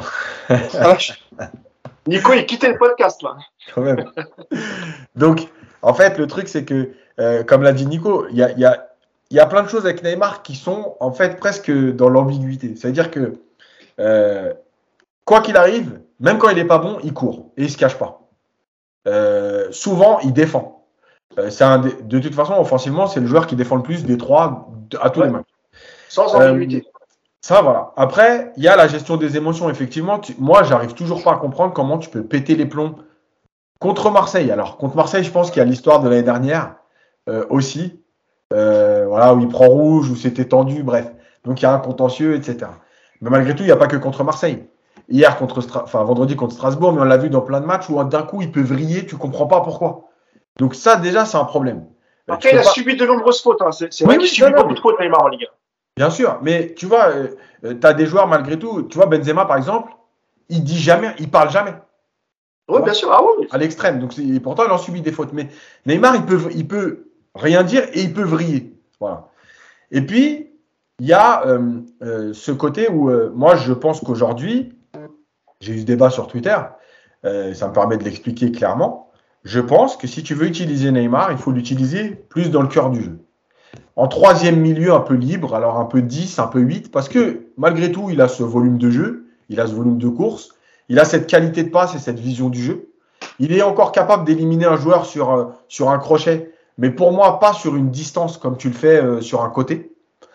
Euh, et beaucoup de gens m'ont dit Ouais, mais c'est pas le joueur dont tu as besoin au milieu. Alors, déjà, vous le savez pas. Il y a quelqu'un qui m'a donné cet exemple et ça m'est revenu. Le repositionnement de Daniel Bravo avec Luis Fernandez. C'est la plus grande réussite de Luis Fernandez. Rappelez-vous ce qui est devenu Bravo. Le met devant la défense. Voilà, c'est un attaquant, il devient 6. Et non seulement il devient bon et très bon, il fait des grands matchs de Ligue des Champions. Rappelez-vous contre le Bayern, la saison où PSG va en demi-finale. Il fait euh, derrière, il signe à, il signe à Parme. Euh, donc sa carrière, elle est relancée euh, par ce repositionnement. Ça arrive d'être repositionné un peu plus bas dans le cœur du jeu, etc. Et moi, je pense qu'il peut avoir un peu le rôle d'un De Bruyne avec City. Ce Tu le joueur vois en capable. Tu le vois en 10 Ouais, même presque en 8, un peu relayeur, un peu euh, euh, relais de, de Verratti, par exemple. Et je suis d'accord avec les gens de dire, oui, ce sera un choix par défaut. C'est-à-dire que si le PSG, je vais donner un, un ou deux exemples, si tu as l'occasion de faire Brozovic, euh, Milinkovic-Savic, mais évidemment que tu mets pas Neymar dans le cœur du jeu à ce moment-là. Mais dans, dans, dans... aujourd'hui, quand tu vois la composition des milieux de terrain du PSG, les 6-7 milieux, là, les Herrera et tout, mais vous allez me dire que à côté de Verratti, et un deuxième milieu quand tu joues en 4-3-3, et un deuxième milieu. Donc Neymar, il fait tâche, il fait plus tâche que Herrera, il fait plus tâche que Gay, il fait plus tâche que Danilo, il fait plus tâche que Paredes. Donc à un moment donné, non. Et, et moi, Mais je me D'ailleurs, euh, Yacine, je, te- je coupe deux secondes, tu reprendras, mais il me semble que Tourelle avait, je sais plus si c'était Tourelle ou Emery Ouais. qui avait mis euh, Draxler, qui avait Ouais. essayé Draxler aussi euh, dans, Avec dans Verratti. ouais, avec Verratti, et ça avait fonctionné. Et je vais même aller un petit peu plus loin, euh, au risque que ça choque certaines personnes. Mais dans certains matchs, Neymar, avec son activité, vous pensez qu'il il fera pas au- aujourd'hui, hein, je parle pas d'il y a 4 ans, aujourd'hui, euh, les matchs de Kroos, vous les avez vus les matchs de Kroos avec le Real? Vous pensez vraiment que Neymar il va faire moins que Kroos? Non mais Après, c'est un poste qu'il maîtrise bien, Kroos, et voilà, lui, il joue, des- il joue beaucoup de son expérience aussi. euh, oui, mais, mais je veux dire, Neymar, il est capable de le faire. Vas-y, Vincent. Dans ce que dit Yacine, euh, Di Maria, il, est- il était dans le milieu au Real. Voilà, exactement. Et après, c'est lui qui a plus voulu revenir au milieu, euh, malgré ce qu'il a dit. Mais effectivement, Di Maria, quand il a été repositionné, c'est sa meilleure saison à Madrid. C'est ses six meilleurs mois à Madrid et c'est la décima. Et il est titulaire. Voilà, Ouais, je- c'est aussi, parce qu'il n'y avait peut-être pas de place de, pour lui devant et qu'il fallait bien l'intégrer dans le, dans Oui. l'effectif. Alors, ça a bien marché, hein, avec Voilà. Ancelotti, très bien. oui, parce qu'il y avait. Voilà. Ça s'expliquait que, pas que par son talent et le fait qu'il joue au milieu. Oui, mais là, justement, justement, tu remplaces Neymar en fonction de ce qu'il est capable de faire. Et je pense, moi, aujourd'hui, que le vrai problème, et, et désolé pour, pour la secte, mais, mais, mais Messi, c'est le vrai problème du PSG. C'est lui le vrai problème du PSG. Vas-y, Vincent. Euh, je, je rejoins un peu, enfin, je rejoins Yacine, c'est-à-dire que, euh, en, en fait, si tu jouais en 3-5-2 avec, euh, avec Neymar en 10 et, et que tu avais un, un, autre vrai attaquant euh, capable de prendre des ballons de la tête, tu aurais peut-être tes centres et, tu aurais tes passes avec ton, ton meneur de jeu qui, qui pourrait le faire. Donc, finalement, il y a. euh, a peut-être pas tant de choses à, changer au PSG à part l'organisation euh, du jeu, quoi. Mais tu as quand même pas mal d'éléments entre les mains. Tu as déjà des cartes. Hein. En, véri- en vérité, tu l'as le joueur. C'est que si Icardi avait envie de jouer au foot, mais c'est le joueur parfait pour ça. C'est le joueur de surface. Si tu mets les ballons sur Hakimi et Mendes avec un Icardi qui est devant le but, mais rappelez-vous, parce que, encore une fois, hein, Icardi, on peut lui taper dessus depuis euh, un an et demi maintenant. Mais les trois mois où il joue en 4-4-2 avec Tourelle, avec Neymar et Di Maria, je crois. Hmm. Et- Euh, non, Cavani. Ah non, Cavani joue pas. Ouais. Non, non, Ouais, Cavani il joue joue pas, pardon. Mais c'est Neymar, Oui, Di non, c'est ça. c'est, euh, Il y a Mbappé, Di Maria et, euh, Mbappé, Icardi. et Neymar. Voilà. Il joue à 4 devant, avec Voilà. Di Maria et Mbappé. Et Rappelez-vous quand même qu'il marque beaucoup de buts et qu'il est même parfois à la remise sur des actions avec, euh, avec Mbappé. Donc en fait, tu l'as l'avancante, c'est juste que lui, il a plus envie de jouer au foot. Bon, je pense que sur le, sur, sur le match, on a fait le tour. Peut-être un petit mot encore d'Mbappé qui explose encore les, les, les compteurs. Il ne, il ne veut plus s'arrêter. Il a 24 buts, je Ouais, crois. j'avais 24 encore un buts, mot, moi 24 aussi. buts. Ah, vas-y, vas-y, Nico. J'avais encore un petit mot sur Neymar, moi, parce que je, je trouve que j'ai Ah, pas- bah, j'en ai pas mis assez, je trouve. Je vais m'en vouloir. Ah, Fais-toi plaisir, amigo. Moi, je- j'aimerais bien le voir au milieu, effectivement, comme euh, Yacine et comme, euh, comme Vincent. Mais non pas parce que je pense que ça va marcher, mais pour vous prouver que vous vous trompez. Parce que je pense que pour jouer au milieu de terrain, il y a. alors, non, mais la qualité de passe, il l'a, on est tous d'accord. Mais le problème de Neymar, je vois deux grosses limites à le, faire, à le faire jouer plus bas. Alors, dans un rôle de cross, je le vois, mais alors pas du tout, je vous le dis tout de suite. Mais même dans un rôle un peu plus haut en relayeur que Verratti. Premièrement, je pense qu'il a toujours ce besoin de briller, de montrer qu'il est décisif par le dribble. Et donc, c'est un mec qui, te, qui t'endort le ballon et ça va être un problème au milieu de terrain, je pense. Et la deuxième chose, c'est que jouer au milieu de terrain, ça demande quand même un, état d'esprit. Euh, faut accepter de prendre des coups, faut accepter d'aller au duel. Neymar, tu le touches, euh, tu as l'impression que tu dois aller en prison, il va pleurer pendant un quart d'heure. Je le vois vraiment pas aujourd'hui s'imposer dans un milieu de terrain et faire ce que fait un Modric, ce que fait un, alors encore une fois un Kroos encore moins, mais euh, j'ai pas l'impression qu'il ait l'état d'esprit pour être milieu de terrain. C'est il faut, faut faut être un peu guerrier quand même pour jouer au milieu. Et alors lui, euh, je sais pas si vous voyez euh, les, duels de Neymar, quoi. Il, il, attend de se faire toucher pour tomber, donc euh, tu le vois au milieu. Je, je, non, je... Après, j'aimerais quand même voir. J'aimerais voir. Juste pour après vous dire, vous voyez, vous l'avez dit, comme, comme, comme Yacine. On va faire une bonne saison l'année prochaine, Nicolas.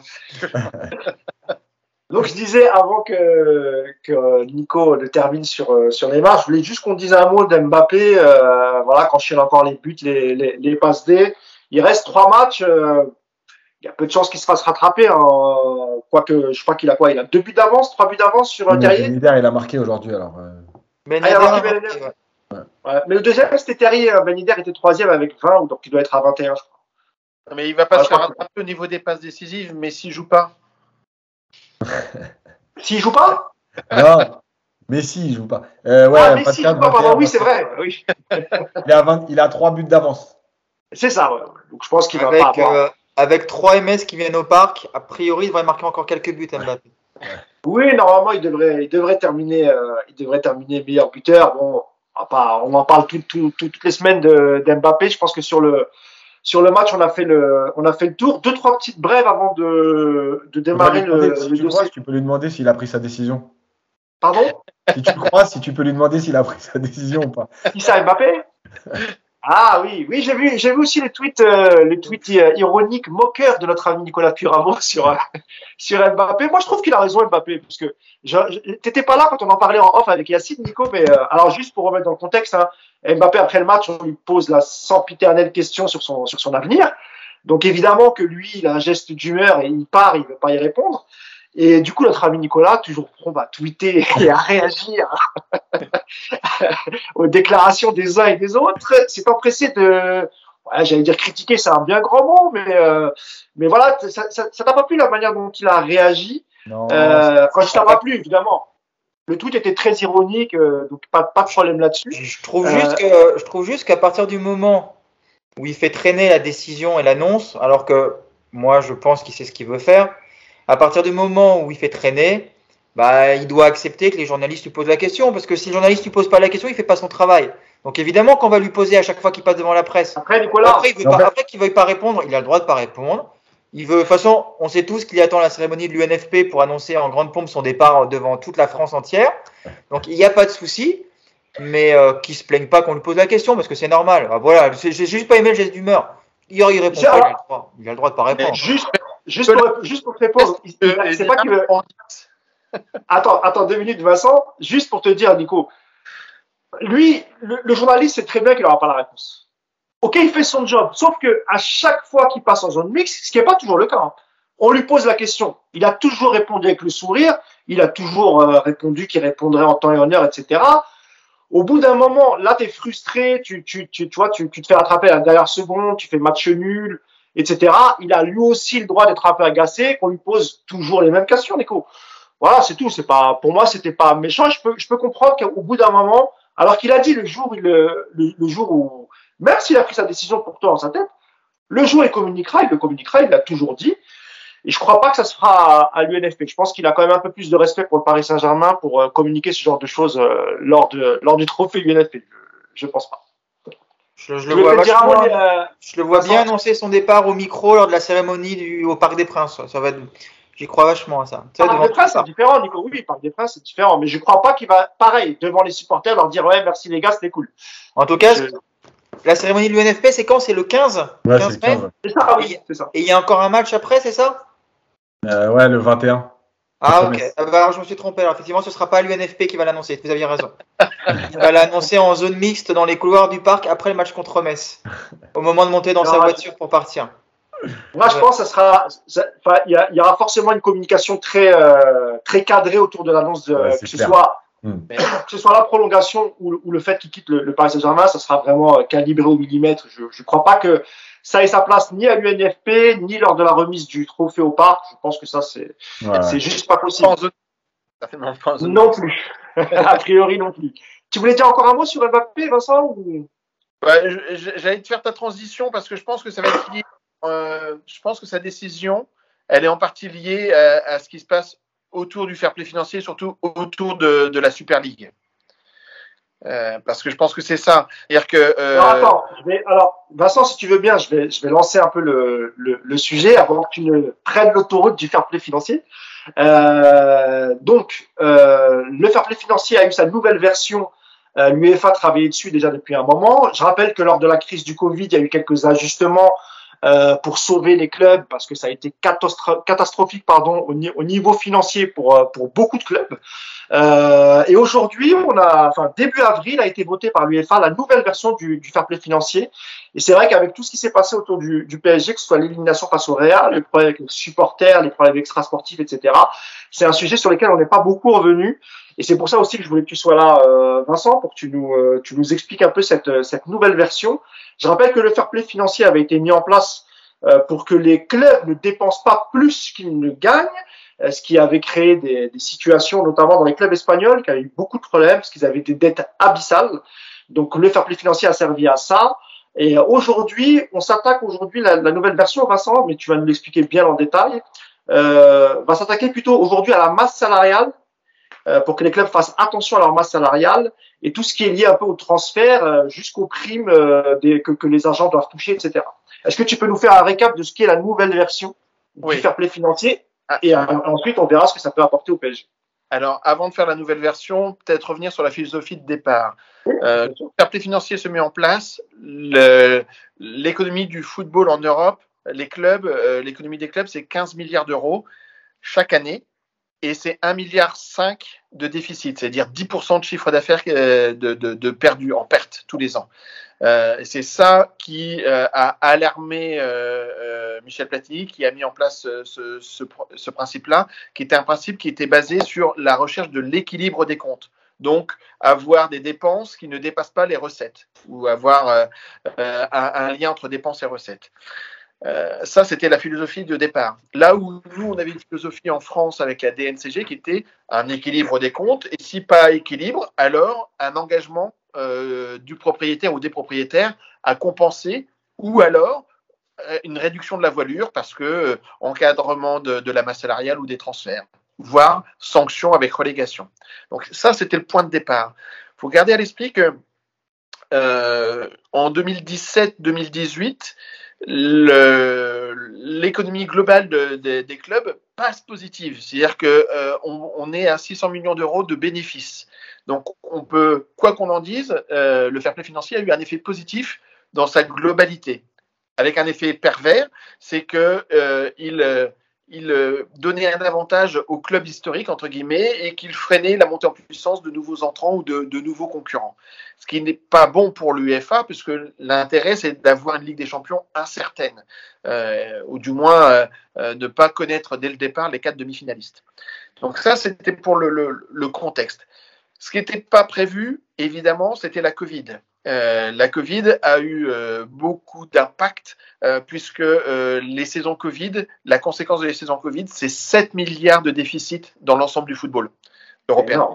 C'est énorme, effectivement. Donc, la première chose, ça a été d'aménager le fair play existant et le lisser sur deux, trois saisons pour bah, faire passer le cap. Mais il y a eu un autre effet qui n'était pas prévu, c'est le projet de Super League. Le projet de Super League qui embarque des clubs historiques, et pas des moindres, le Real, le Barça, la Juve, euh, qui, euh, pour le coup, sont en bras de fer. Et gardons à l'esprit que le bras de fer n'est pas fini. Il est juridique. Euh, il a le projet de Super League est de commencer à, se faire des formes de Super League aux États-Unis pendant l'été. il, y a, tous ces sujets-là qui sont encore euh, dans, le pipe au moment où l'UEFA veut lancer sa nouvelle Ligue des Champions à horizon 2024. Donc, il faut, il faut voir ce nouveau fair play financier dans ce contexte-là. Et quand je parlais d'Mbappé, c'est que euh, je pense qu'Mbappé, à l'âge qu'il a, s'il doit aller au Real un jour, je serais à sa place, j'aurais tendance à, attendre que ce problème se règle euh, avant d'être sûr de basculer dans un club qui pourrait être sanctionné, qui pourrait être du mauvais côté de la, de, de, de, la bascule. Mais bon, ça, c'est, c'était pas le sujet de. Mais je pense qu'il y a un lien quand même entre les deux affaires. Le nouveau fair play financier, lui, il, il va être beaucoup plus, au lieu d'être sur l'équilibre, il va être beaucoup plus sur la limitation de la masse salariale. Ça va être ça. Et, et il s'inspire de ce qui se passe aux États-Unis. Il s'inspire de deux choses. D'un ratio de chiffre d'affaires dédié à la masse salariale. Saison 23-24, 90% maximum dédié à la masse salariale, ce qui est énorme, ce qui est beaucoup trop, euh, mais qui est la. On va dire qu'il resterait que 10% à certains clubs de, du chiffre d'affaires pour, euh, pour faire vivre les, les structures, etc. On est d'accord, Vincent oui, mais en fait, c'est que l'UFA part du principe qu'il euh, y a eu des contrats qui ont été signés sur plusieurs années avant la, la, la crise Covid et que du coup, euh, il faut laisser un temps d'ajustement au club pour euh, ajuster leur masse salariale avec leurs revenus qui ont été impactés par la, par, par la, la crise Covid. À part pour le PSG, le PSG qui réussit quand même à signer cet été beaucoup de joueurs avec des salaires mirobolants. Je pense à Messi, à Ramos. Euh. Après, c'est des joueurs gratuits. Hein. Le PSG, génère beaucoup, le, PSG, génère beaucoup de revenus, donc c'est pas un club qui aujourd'hui est le plus embêté. Un club comme Monaco, euh, j'avais fait quelque chose sur ça, sur les, parts de, salaire dans la masse salariale, dans, la masse salariale dans les revenus. J'ai plus tout à fait les chiffres en tête, parce que ça fait euh, quelques mois maintenant, mais il me semblait que c'était Monaco, le club qui était le plus euh, déséquilibré de ce point de vue-là. Et je crois qu'on était sur quelque chose comme 120% en fait. C'est-à-dire que la masse salariale de Monaco n'est absolument pas en adéquation avec leurs revenus, ce qui est quelque part assez logique. C'est un club qui a une très faible affluence de supporters euh, à domicile et qui génère très peu d'argent. Donc, euh, un club comme Monaco, par exemple, va être très très embêté par ce nouveau fair play financier. Le PSG va l'être beaucoup moins, forcément.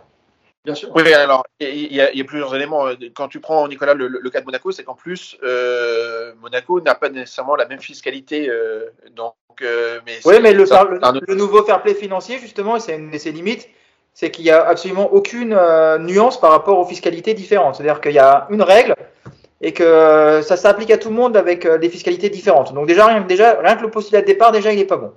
Non, mais évidemment, mais c'est pour ça que tout le monde tourne autour du pot de du salarié cap, mais c'est compliqué parce que aux États-Unis, on a on a une fiscalité qui est beaucoup plus homogène. Elle n'est pas homogène euh, parfaitement parce que d'un État à l'autre, il y a des taxes qui varient, mais euh, quand même, on, déjà, on est sur la même monnaie, ce qui n'est pas le cas en Europe. Hein, euh, tout le monde n'a pas l'euro.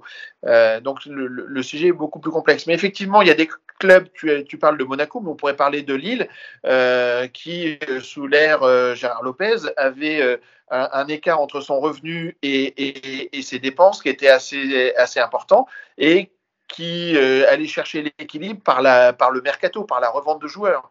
Donc, euh, ce sont des modèles qui, qui, qui sont compliqués et euh, le LOSC de Gérard Lopez ne rentrerait plus dans les, dans les, dans les critères de, du, fair play, du nouveau fair play, nouveau fair play financier. Donc, 90% 23-24, 80% 24-25 et 70% 25-26. Si on veut garder à l'esprit une chose, c'est que euh, le bon ratio, c'est les Américains qui l'ont et c'est entre 50 et 60% Entre 50 et 60. Donc on, déjà, rien qu'à 70, normalement, on est au-delà de, la part raisonnable. Mais on comprend l'idée euh, de ce que veut faire l'UFA avec deux autres éléments. Euh, une notion de luxury tax, c'est-à-dire que un club qui irait au-delà de ce ratio-là, qui en 25-26 serait 75% par exemple de son chiffre d'affaires dédié à la masse salariale, il aurait à ce moment-là une taxe qu'il devrait payer à l'UFA et l'UFA pourrait reverser euh, une partie de cette taxe au club qui serait vertueux, qui aurait bien respecté les critères. Donc ça, c'est le ça, système. Vincent, Vincent, juste pour comprendre, ça c'est une sorte de, de sanction euh, dans oui. le cas où le club ne respecterait pas ce, cet objectif. On rappelle que c'est un objectif. Alors 90% de la, de la masse salariale, du, 90% du chiffre d'affaires qui serait la masse salariale. L'objectif, ça c'est 90%, ça serait la saison 2023-2024. Et ensuite, on descendrait 2024-2025 à 80% pour finir à l'aube de 2026 à 70%. Mais là, selon toi, on, serait quand même au-dessus un peu des standards de ce qui se fait aux États-Unis, où tu dis que la bonne fourchette se situerait entre 50 et 60%. C'est ça. C'est ça, c'est exactement ça. Et, et, si tu dépasses, euh, il y a le système de la luxury tax. Euh, dans le baseball, par exemple, entre les, les Mets et les Yankees à New York, euh, c'est toujours la, la, surenchère. Ils ont, euh, ils ont tendance à, à dépasser le, ce, le salary cap et à payer une, une luxury tax euh, à la MLB. C'est, ça leur est arrivé, j'ai tendance à dire que ça leur arrive régulièrement. Alors, juste, alors, juste sur ce point-là, moi, je voulais juste avoir les avis de Nico et, et, Yacine. Euh, on sait que le Paris Saint-Germain, pour attirer les joueurs, évidemment qu'ils sont obligés de, de, de surpayer et d'offrir des salaires, des salaires énormes. Je vous donne un exemple, par exemple, pour un joueur euh, moyen, bon, mais pas plus que ça, je pense, je pense par exemple à Ander Herrera, qui a un salaire énorme. Alors oui, effectivement, il est venu euh, gratuitement, mais c'est aussi pour ça qu'il vient, c'est parce que voilà, il avait beaucoup d'offres mais celui qui paye le plus, c'est le PSG. Est-ce que ça, ça vous a... première question, est-ce que ça vous inquiète un peu ça, euh, le fait que Paris euh, soit obligé de surpayer et que dans 3, 4, 5 saisons, il va falloir aussi faire attention à ça? Est-ce que vous avez peur de pas pouvoir, plus pouvoir attirer des joueurs en leur proposant des, des, des salaires mirobolants, Yacine? Non, alors déjà, je pense qu'on attirera des joueurs en leur donnant le salaire qu'ils méritent. Ce sera déjà peut-être mieux euh, au lieu de faire n'importe quoi. Euh, ça, c'est sûr. Et de toute façon, le PSG est devenu assez attractif pour, euh, pour attirer des joueurs. Euh, encore une fois, la stratégie sur les 5-10 premières années, elle se comprenait. Désormais, bah, il va falloir l'expliquer autrement parce que parce que c'est plus possible. Mais moi, je voulais revenir sur un point essentiel pour moi sur l'histoire des salaires et, c'est là où je trouve que que le fair play financier, il a, il a encore une fois ses limites. C'est que on a donc des charges en France partout dans le monde d'ailleurs, salariales et patronales. Le problème en fait, c'est les charges patronales. Et le truc, c'est qu'à un moment donné, en France, il y a trop de désavantages. Il faut savoir qu'en Allemagne, si je dis pas de bêtises, les charges patronales pour les clubs, elles sont plafonnées. C'est-à-dire que quand tu donnes un million d'euros par an à un joueur, les charges patronales, elles sont à 18 000 euros, elles sont plafonnées. En France, le, club va payer 500 000 euros de charges patronales. C'est énorme. Euh, parce que tu te rends compte quand même que 500 000 ou 18 000, euh, tu vois, par exemple, au Royaume-Uni, il va donner autour de 250 000. Donc, on va dire, là, tu n'es plus très loin de la France. Mais l'Allemagne et l'Espagne, c'est plafonné et c'est des sommes qui tournent entre 18 et 20 000. Donc, ça veut dire que, en gros, pour, pour schématiser, sur 10 joueurs, euh, tu as pratiquement 3 joueurs gratuits en Allemagne et en Espagne. Le, le, le, PSG à lui tout seul paye plus de charges que l'ensemble de la Bundesliga. Voilà. Donc euh, oui. Euh, je crois que Saint-Etienne aussi paye plus de, de, ouais, ouais. Il, y a, il, y a, plein de clubs français qui payent plus de charges que, que l'Espagne ou que enfin c'est évidemment. Pourtant ils ont une sorte de salarié cap Saint-Etienne il me semble, une sorte de salarié cap. Ah, non, plus. Sauf que Saint-Etienne. Ah ça ils ont supprimé ça d'accord. Donc ça c'est un problème. Tu ne pas la Coupe d'Europe. ouais. Nico, tu voulais dire un petit mot là-dessus ou on continue avec le, le fair play euh... De toute façon, le, le, le, fair play financier dans sa version 1, c'était euh, Platini nous avait fait, nous avait vendu ça comme une euh, un modèle de vertu qui allait aider les clubs à, à, retrouver des comptes sains. Euh, Aujourd'hui, on voit un club comme le Barça qui est endetté à hauteur d'un pays euh, comme le Bangladesh ou je sais pas quoi. Donc, si tu veux, ça me fait bien marrer déjà ce premier fair play financier. On a vu très rapidement qu'en fait, c'était juste un moyen de protéger les clubs historiques et de, de, de, de bloquer les, les, nouveaux riches. Très bien, je, je peux le comprendre. Hein, je pense que si j'étais supporter d'un club comme Liverpool ou comme ou comme le Bayern, je, je verrais d'un mauvais œil l'arrivée de City ou du PSG aussi vite, aussi fort. Je le comprends parfaitement, mais voilà, le fair play financier dans sa version 1, c'était une grosse, vraiment une belle fumisterie. D'autant plus que tous les clubs comme City, comme le PSG, ont complètement triché ce fair play financier, sont passés à côté, ont trouvé des magouilles pour le contourner. Euh, que ce soit City qui s'est autofinancé avec ses propres contrats ou le PSG qui a été chercher des, des sponsors de son propre actionnaire également. Est-ce qu'il n'avait pas le choix, du coup? Ah non, mais après, ça, c'est un, un, autre sujet. Mais ce que je veux dire, c'est qu'à l'arrivée, voilà, ils, ont fait peur avec tout le monde avec ce fair play financier, que ça allait rendre le football meilleur. À l'arrivée, les clubs endettés le sont encore plus aujourd'hui et les nouveaux riches ont continué à progresser. Je vous rappelle quand même que le PSG, la même année, a fait Neymar Mbappé hein, et ça, ça, le fair play financier n'a rien bloqué du tout. Donc la version 1 du fair play financier, franchement, c'était une bonne blague. La version 2, écoute, moi je pense que c'est à peu près la même chose. Euh, les masses salariales, tu vas payer des amendes parce qu'il ne faut pas se mentir, aucun club ne sera dans les clous de ce qui va être demandé des 70%. Donc ça veut dire qu'ils vont payer des, des, amendes qui vont être dérisoires par rapport à leur budget. Donc on va payer. La redistribution pour les autres, ça va être ridicule également parce qu'il y a tellement de clubs qui vont être concernés qu'en fait ils vont toucher euh, des enveloppes absolument euh, complètement inutiles, voire euh, voilà juste symboliques. Donc moi cette nouvelle version du fair play financier me fait encore bien rigoler. Voilà, on essaie de donner euh, au football une, une, belle image vertueuse. On veut, on veut assainir tout ça et on veut, on prend conscience que l'argent, les dérives sont trop importantes. On en reparle dans 10 ans. Et franchement, si dans 10 ans, euh, il n'y a plus de transfert à 400, euh, enfin, il n'y a plus de salaire à 4, 500, 600 000 euros par mois, s'il n'y a plus de transfert à 180 ou 200 millions, eh ben, je vous dirais bravo. Mais euh, je demande à voir et j'y crois pas du tout. Ok, donc pessimiste même sur les sujets ah économiques. on, on le notera, Nicolas. Pas pessimiste. Juste. je rigole, je rigole.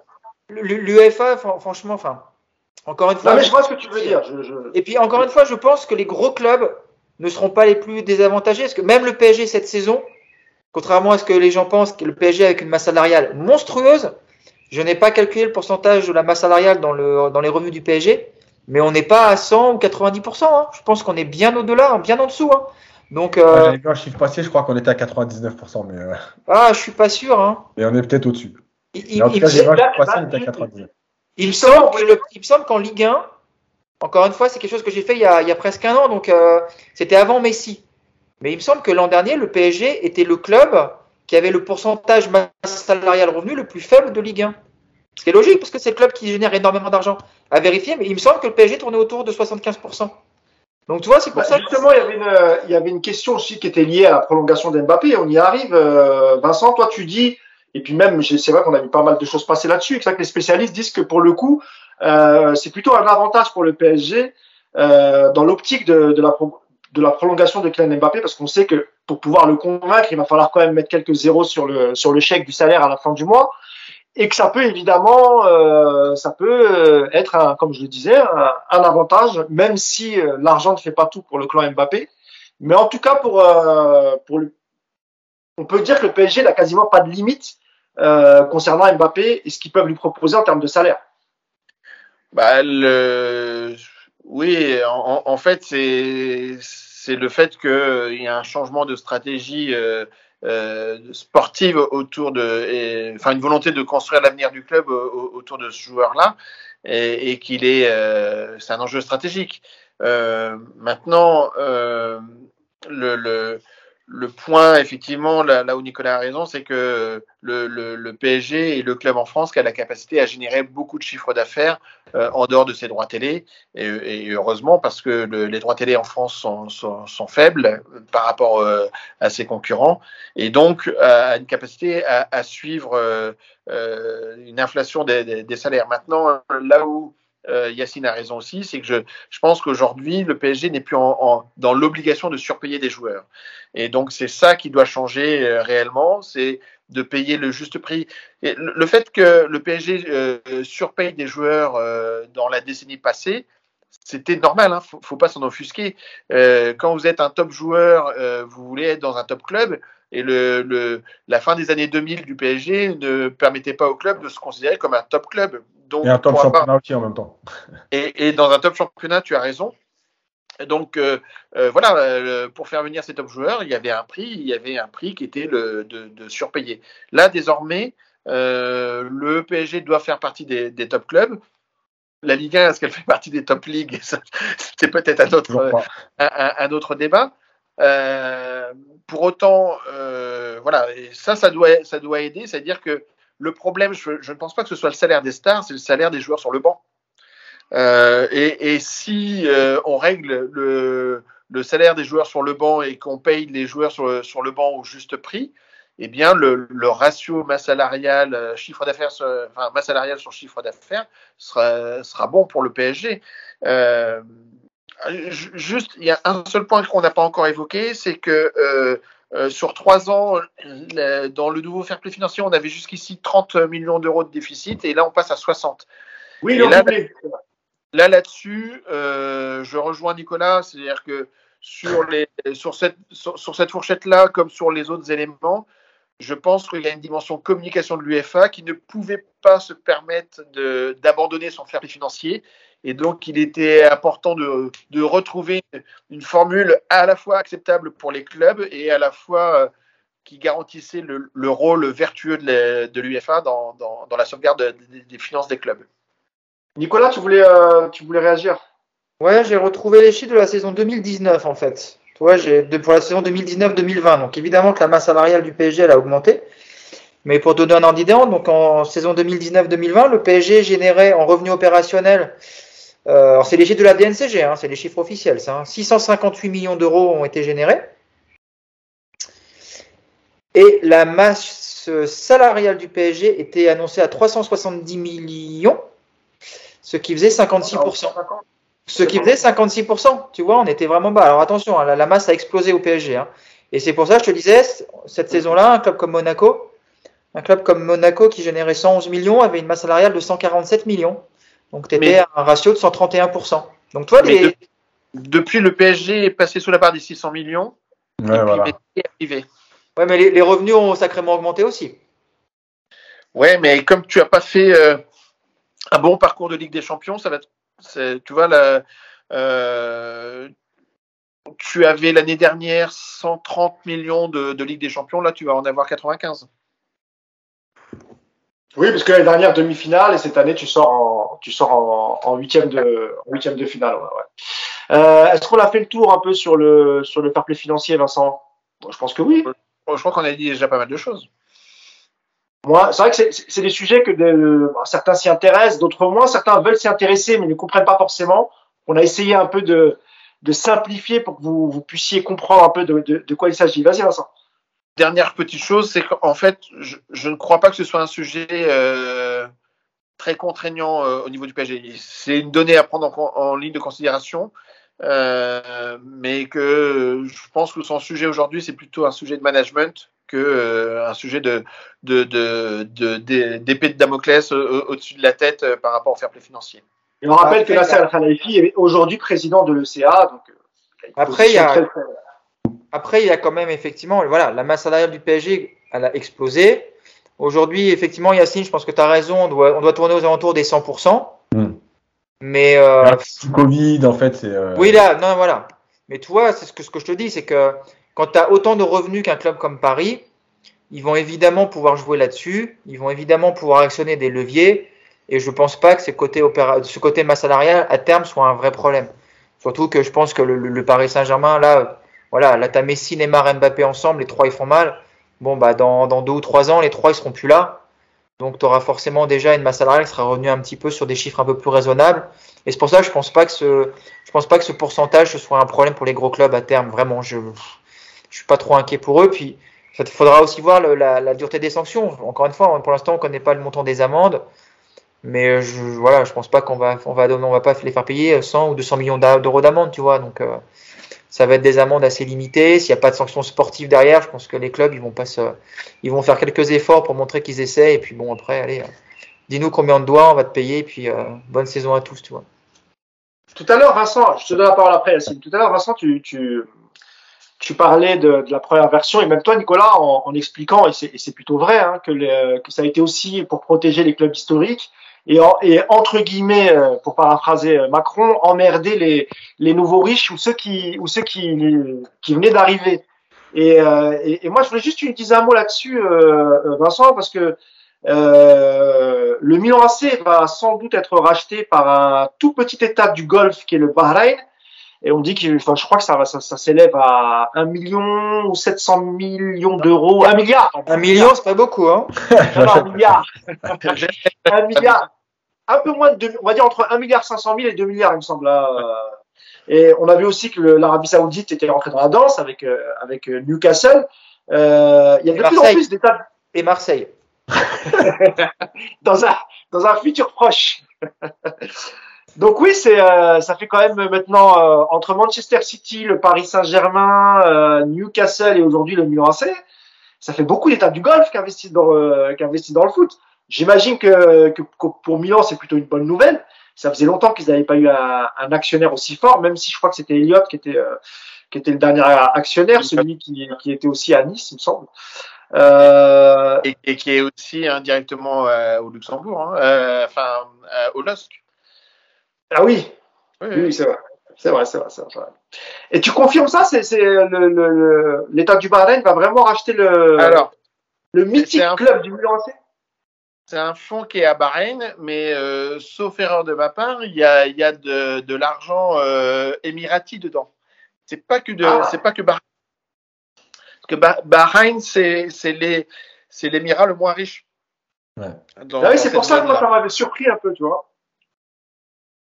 En fait, euh, Bahreïn, c'est plutôt une place financière et donc c'est pour ça que c'est un fonds qui est localisé à Bahreïn. Mais l'argent n'est pas que Ba- euh, Bahreïni, en fait. Mais dans ce que tu dis, d'une façon générale, c'est que euh, euh, ils exportent leur concurrence régionale sur le terrain du football européen, ça c'est clair. Euh, et que euh, Newcastle, il faut, faut s'attendre à un très gros mercato de Newcastle, ça c'est sûr. Juste, Euh, ju- juste pour bien comprendre, Vincent, euh, quand tu dis que c'est pas, la- c'est- c'est- c'est-à-dire que c'est pas, c'est- pas comme le PSG ou City où le, le club appartiendrait à un État, c'est vraiment un fonds qui est juste basé au Bahreïn. C'est pas du tout l'État du Bahreïn qui a mis des sous dedans. je, je ne crois pas que ce soit un fonds souverain. Euh, c'est un fonds voilà, qui est basé à Bahreïn, euh, comme il y a des fonds qui sont basés au Luxembourg et qui ne sont pas nécessairement euh, luxembourgeois, Oui, bien avec sûr, de c'est- l'argent uniquement luxembourgeois. Voilà. Non, parce qu'on a l'impression que les supporters, euh, les supporters milanais euh, pensent que ça va être peut-être comme City ou le PSG où il y aura euh, une, gros, une, voilà, une grosse masse d'argent pour, euh, pour pouvoir. euh, Oh, bah si, et je pense qu'ils auront des moyens quand même. Mais derrière, euh, derrière ce fonds-là, il me semble qu'il y a Moubadala. Et Moubadala, c'est euh, c'est Dubaï. D'accord, ok, ok, d'accord, très bien. Bah, c'était, c'était voilà, c'était pour ma propre curiosité, pardon, ça n'avait rien à voir avec le, le PSG, mais comme ça m'intéresse ce genre de choses. Euh, dernière petite chose, juste pour vous rappeler que les. Ah, tu voulais dire, vas-y, vas-y, Ouais. vas-y. Euh, deux choses d'ailleurs, ça me permet de rebondir sur l'histoire de Bahreïn parce qu'en fait, il faut savoir aussi que euh, ça permet d'avoir un peu des, des subterfuges parce que comme tu peux pas être, entre guillemets, propriétaire de deux clubs en même temps, bon, tu peux mettre ton argent à Bahreïn, il passe par Bahreïn, t'es plus propriétaire, c'est pas le même état, enfin bref. Voilà. Euh, et la deuxième chose, c'était, euh, faut pas oublier que euh, l'UFA, il y y a beaucoup de choses là dans, dans son nouveau fair play financier. C'est pour ça que en rapport avec la Super League, qui a inspiré aussi de, de ce qu'avait décidé de faire la Super League en termes de euh, luxury ta- tax, etc. Tu sais, sur les salaires. Parce que le problème, c'est que l'UFA aujourd'hui, elle est plus maître de ce qu'elle veut faire, maîtresse. Parce que euh, il y a cette fameuse Super League qui reste dans un coin. Euh, D'ailleurs, moi, je pense personnellement qu'il n'y a que les Anglais qui peuvent nous sauver de la Super League. C'est mon avis. Démontré une fois. Voilà, et je pense vraiment qu'il n'y a que eux qui peuvent à un moment dire nous on n'y va pas. Et Moi, je on- vois pas un club anglais euh, rejoindre une probable Super League. Ils, ils, ils ont vu la réaction des supporters, euh, ils sont tous retirés aussi secs. Je ne vois pas comment, Voilà, sauf si c'est organisé par l'UEFA, etc. Ouais. et que c'est en règle. hein. Mais sous cette Ouais. forme-là, et en plus, il me semble avoir lu que, que la justice espagnole finalement avait autorisé l'UEFA à sanctionner les, les, les, les clubs frondeurs, ce qui n'était pas le cas avant. Donc euh, moi j'ai l'impression que voilà, ça va de moins en moins bien dans le sens de, de Pérez. Voilà, et juste pour finir là-dessus, pourquoi l'UEFA est aussi obligé d'aller dans ce sens-là, c'est que, et ça rejoint ce que Vincent disait et ce que Nico aussi disait, c'est qu'en fait, à un moment donné, il y a aussi du bluff, parce que, évidemment, que le 60 millions de déficit sur deux ans, si demain la Juve, elle arrive, elle dit, on est à 82, tu penses bien que l'UEFA va pas leur dire, bon, bah, merci pour tout, mais pas de Ligue des Champions pour vous cette année. voilà. Bah oui. Donc, c'est toujours la même chose. Et puis, et puis on l'a vu par le passé que il y a l'UEFA, elle n'est pas que dans la sanction, elle est aussi dans la négociation, les arrangements. Voilà, mais elle est obligée de Même la justice. Yacine. Hein Hein Regarde ce que, ce que- on, on parle souvent du PSG avec QTA à l'époque, ce qui avait Ouais. fait scandale, mais ce qu'a fait Manchester City, c'est autrement plus grave. Et Et. City, à l'arrivée, les tribunaux, ils ont été, quand ils ont été, euh, quand, quand ils ont été exclus provisoirement par de la Ligue des Champions, ils ont fait appel auprès de la justice. La justice s'est rangée du côté de City. L'UEFA, en fait, se rend très vite compte qu'elle a les mains liées. Et puis de toute façon, l'UEFA n'a même pas envie que City ne joue pas la Ligue des Champions. Toi, il faut. Ouais, c'est ce que j'allais dire. Le PSG, et le PSG a été un des seuls grands clubs entre guillemets vraiment sanctionnés. Je rappelle que Paris avait pas pu recruter ou un seul joueur par saison. Euh, Bref, eux ils ont décidé de rien faire parce que c'était le début de l'aventure aussi et qu'ils voulaient pas se mettre en porte-à-faux avec tout le monde. Mais bref, Oui, voilà. puis à l'époque, Donc, tu c'est- dis, Yacine, à l'époque, Paris avait pas, enfin, c'était en 2013-2014, ils n'avaient pas encore l'aura qu'ils ont aujourd'hui.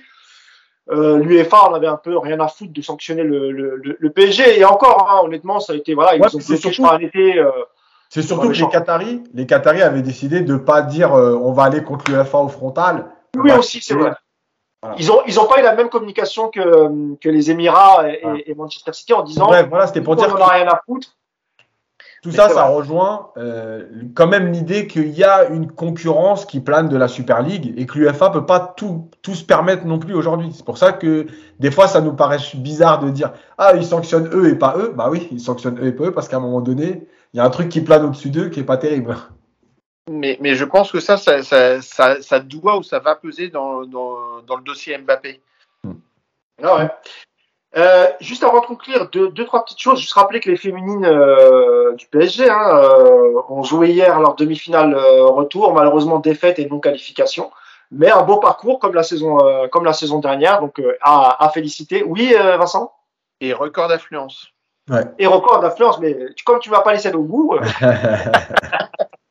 non mais c'est vrai, c'est vrai. Il y avait euh, 40 000, euh, 40 42, 43 000. Il y avait 43 43 000, dont dont Nicolas Puravo, Pour Nicolas qui a fait le déplacement depuis Versailles. Attention. ouais. Euh, Je vous ai pas vu par contre, hein, messieurs. Non, jamais. Tu me verras jamais dans un match de, de, de foot féminin. Ça ne m'intéresse pas. Euh, Non, mais alors, je crois que j'ai jamais vu. Je pensais voir Yacine, honnêtement, et j'ai appris que la tribune de presse était en mode, euh, était en mode week-end férié, qu'il n'y avait pas à manger, c'était un peu misérable au niveau. Et donc je me suis dit bon bah Yacine n'est pas venu. Alors je le dis, non, c'est faux parce que quand même il y a des gens qui vont m'attaquer pour rien. Donc franchement, je voulais y aller, mais j'avoue que c'est le ramadan et c'est la fin du ramadan et j'en peux plus. Donc je suis bien chez moi à manger tranquille, je te dis la vérité, parce qu'en ce moment j'ai même pas le droit au petit four parce qu'il n'y a, rien de- il y a rien que je peux manger. Ah, voilà, c'est une raison, c'est une raison valable. Moi, j'y vais pas parce que j'aime pas le foot féminin. Moi, je suis franc. Hein, je, je passe pas par 4000 chemins. Ça ne m'intéresse pas.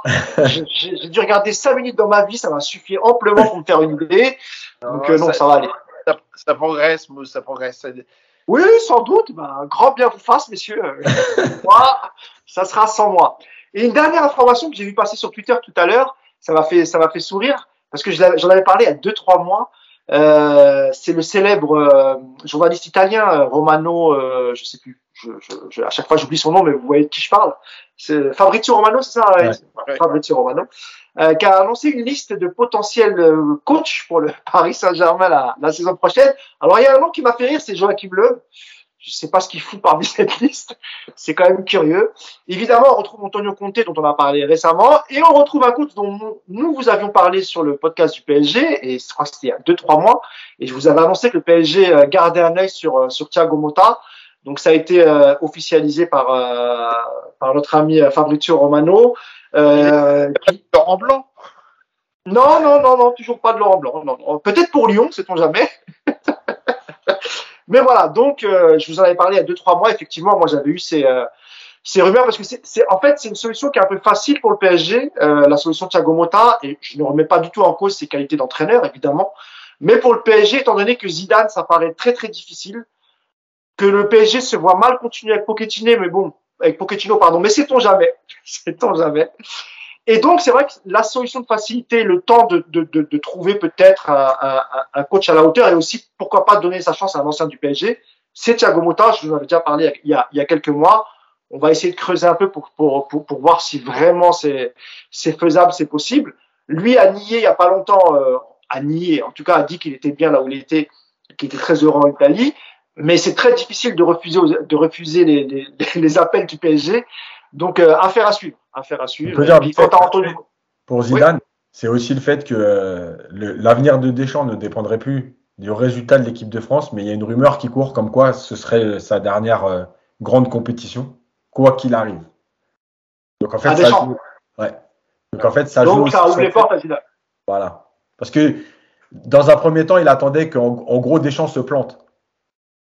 Là maintenant, il y a une rumeur qui court comme quoi bah, Deschamps il a quand même fait 10 ans et que euh, bon, ce serait la dernière. Donc, quoi qu'il arrive, bon, bon ou mauvais résultat, il pourrait partir. Donc là, ça change tout parce que le poste après. euh, Ouais, c'est vrai, c'est vrai. Puis il n'y a, pas- a- a longtemps à attendre, vu que c'est vu que c'est l'hiver prochain, donc tu as, à peine six mois à attendre, et puis après tu peux euh, tu peux repartir. Et puis je pense que dans, pour, pour ta vie personnelle, quand tu es quand t'es sélectionneur et coach, c'est pas du tout pareil. Hein. Coach, bah vous connaissez, hein, c'est vous êtes au quotidien au club et puis vous avez une pression toute l'année. Quand vous êtes sélectionneur, c'est un peu plus à la cool, on va dire. Et, et en plus, tu peux envoyer tes adjoints regarder les autres matchs, Ouais. etc. Puis Ça, malgré la vie tu est belle et t'as un bon salaire. tu vois pas le PSG quand même signer un contrat avec Zidane maintenant et lui dire si la France euh, est éliminée en huitième en Coupe du Monde, euh, tu pars, c'est-à-dire qu'en décembre on doit retrouver un coach. Bon, pas persuadé. encore une fois, je pense que la, la, la, la, solution de facilité, si vraiment Pochettino était amené à quitter le club, ce que moi je pense en tout cas, euh, évidemment, c'est d'aller chercher Thiago Motta parce qu'il connaît la maison, parce que peut-être que alors c'est difficile, hein, il a peut-être encore le, le, côté un peu joueur et tout, mais euh, mais voilà, je pense que c'est un joueur qui est quand même respecté. Euh, Est-ce qu'il pourra se faire respecter dans son vestiaire? Ça c'est une autre question. On n'en est pas encore là, mais bon voilà. C'est sorti aujourd'hui, donc ça m'a fait sourire. Pour oui, Mota, juste pour Mota, ouais. euh, parce qu'il y en a beaucoup qui disent ouais, mais regardez ce qu'il a fait à la Spedia, euh, ce qu'il fait, etc. Il n'y a pas le même effectif à la Spedia. Il n'y a pas le même effectif. Et juste, moi je voulais dire que il y a aussi des coachs euh, par leur par leur aura, par leur leur vision du foot et ce qu'ils demandent, ils sont aussi faits pour entraîner des grandes équipes directement. Euh, c'est formateur la Spezia et tout, dans la gestion du groupe. Mais tu, euh, tu vois, Ancelotti, euh, malgré tout, bon, je rappelle quand même, d'ailleurs, ça permet aussi de le féliciter. Ouais. C'est le premier entraîneur à être champion dans les cinq grands championnats. Donc, c'est quand même pas rien. Ancelotti, par exemple, il réussit pas forcément à Everton. Il réussit pas forcément à Naples. Bah parce qu'à un moment donné, c'est un coach de grandes équipes, de grands joueurs.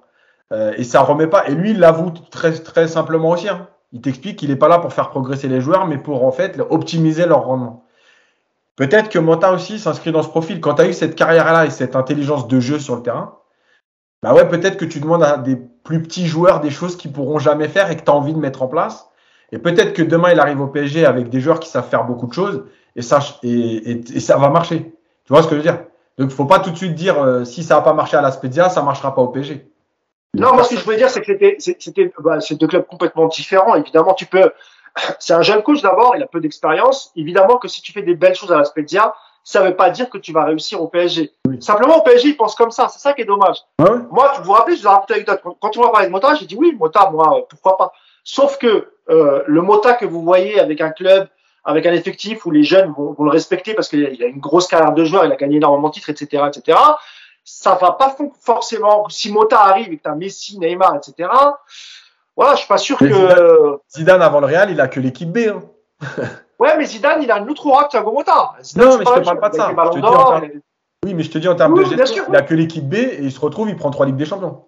Évidemment, évidemment. Ce qui est, ce qui, ce qui est pas le cas de. de, de... Enfin, il y en a beaucoup qui ont fait ça, mmh. qui n'ont pas eu le même, euh, la même carrière derrière.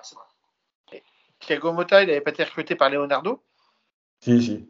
Ah oui, c'est ah bah, comme euh, oui, bien sûr. Bien sûr. Ouais. Oui, mais, donc on pourrait imaginer qu'en plus il y a une bonne une bonne euh, relation Alors, entre. Je te, je te dis Vincent, ça vient pas de Leonardo. Ça c'est Nasser Al Khalifi. Voilà. Parce qu'ils ont, c'est un joueur qu'il adore.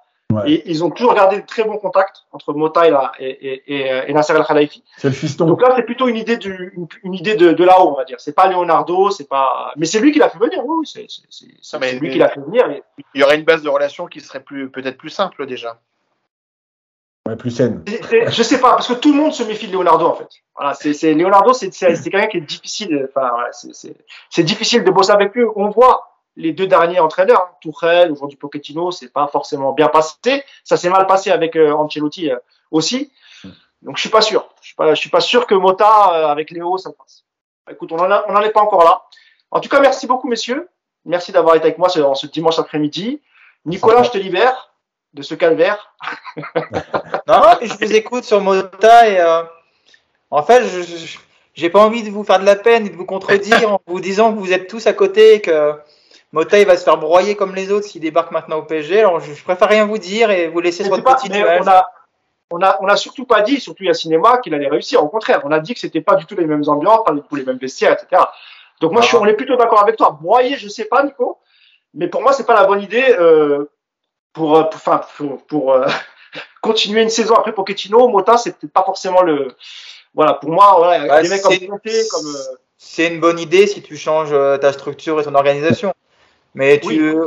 aujourd'hui, tu mets un mec comme Mota à la place de Pochettino, bah, il aura les mêmes problèmes. Hein. Tourelle les a eu, Emery les, les a eu. Euh, je vois pas pourquoi ce serait différent avec Mota, malheureusement. Dans la structure actuelle, franchement, moi, je veux compter pour au moins rigoler, quoi. Parce que lui, il va, il va tout foutre en l'air. Voilà. D'ailleurs, si tu changes pas de structure. Non, mais sur Comté, je sais pas, franchement, l'info qui était sortie par RMC, elle, elle, est un peu, elle est un peu vaseuse, non? Quoi, les 30 millions?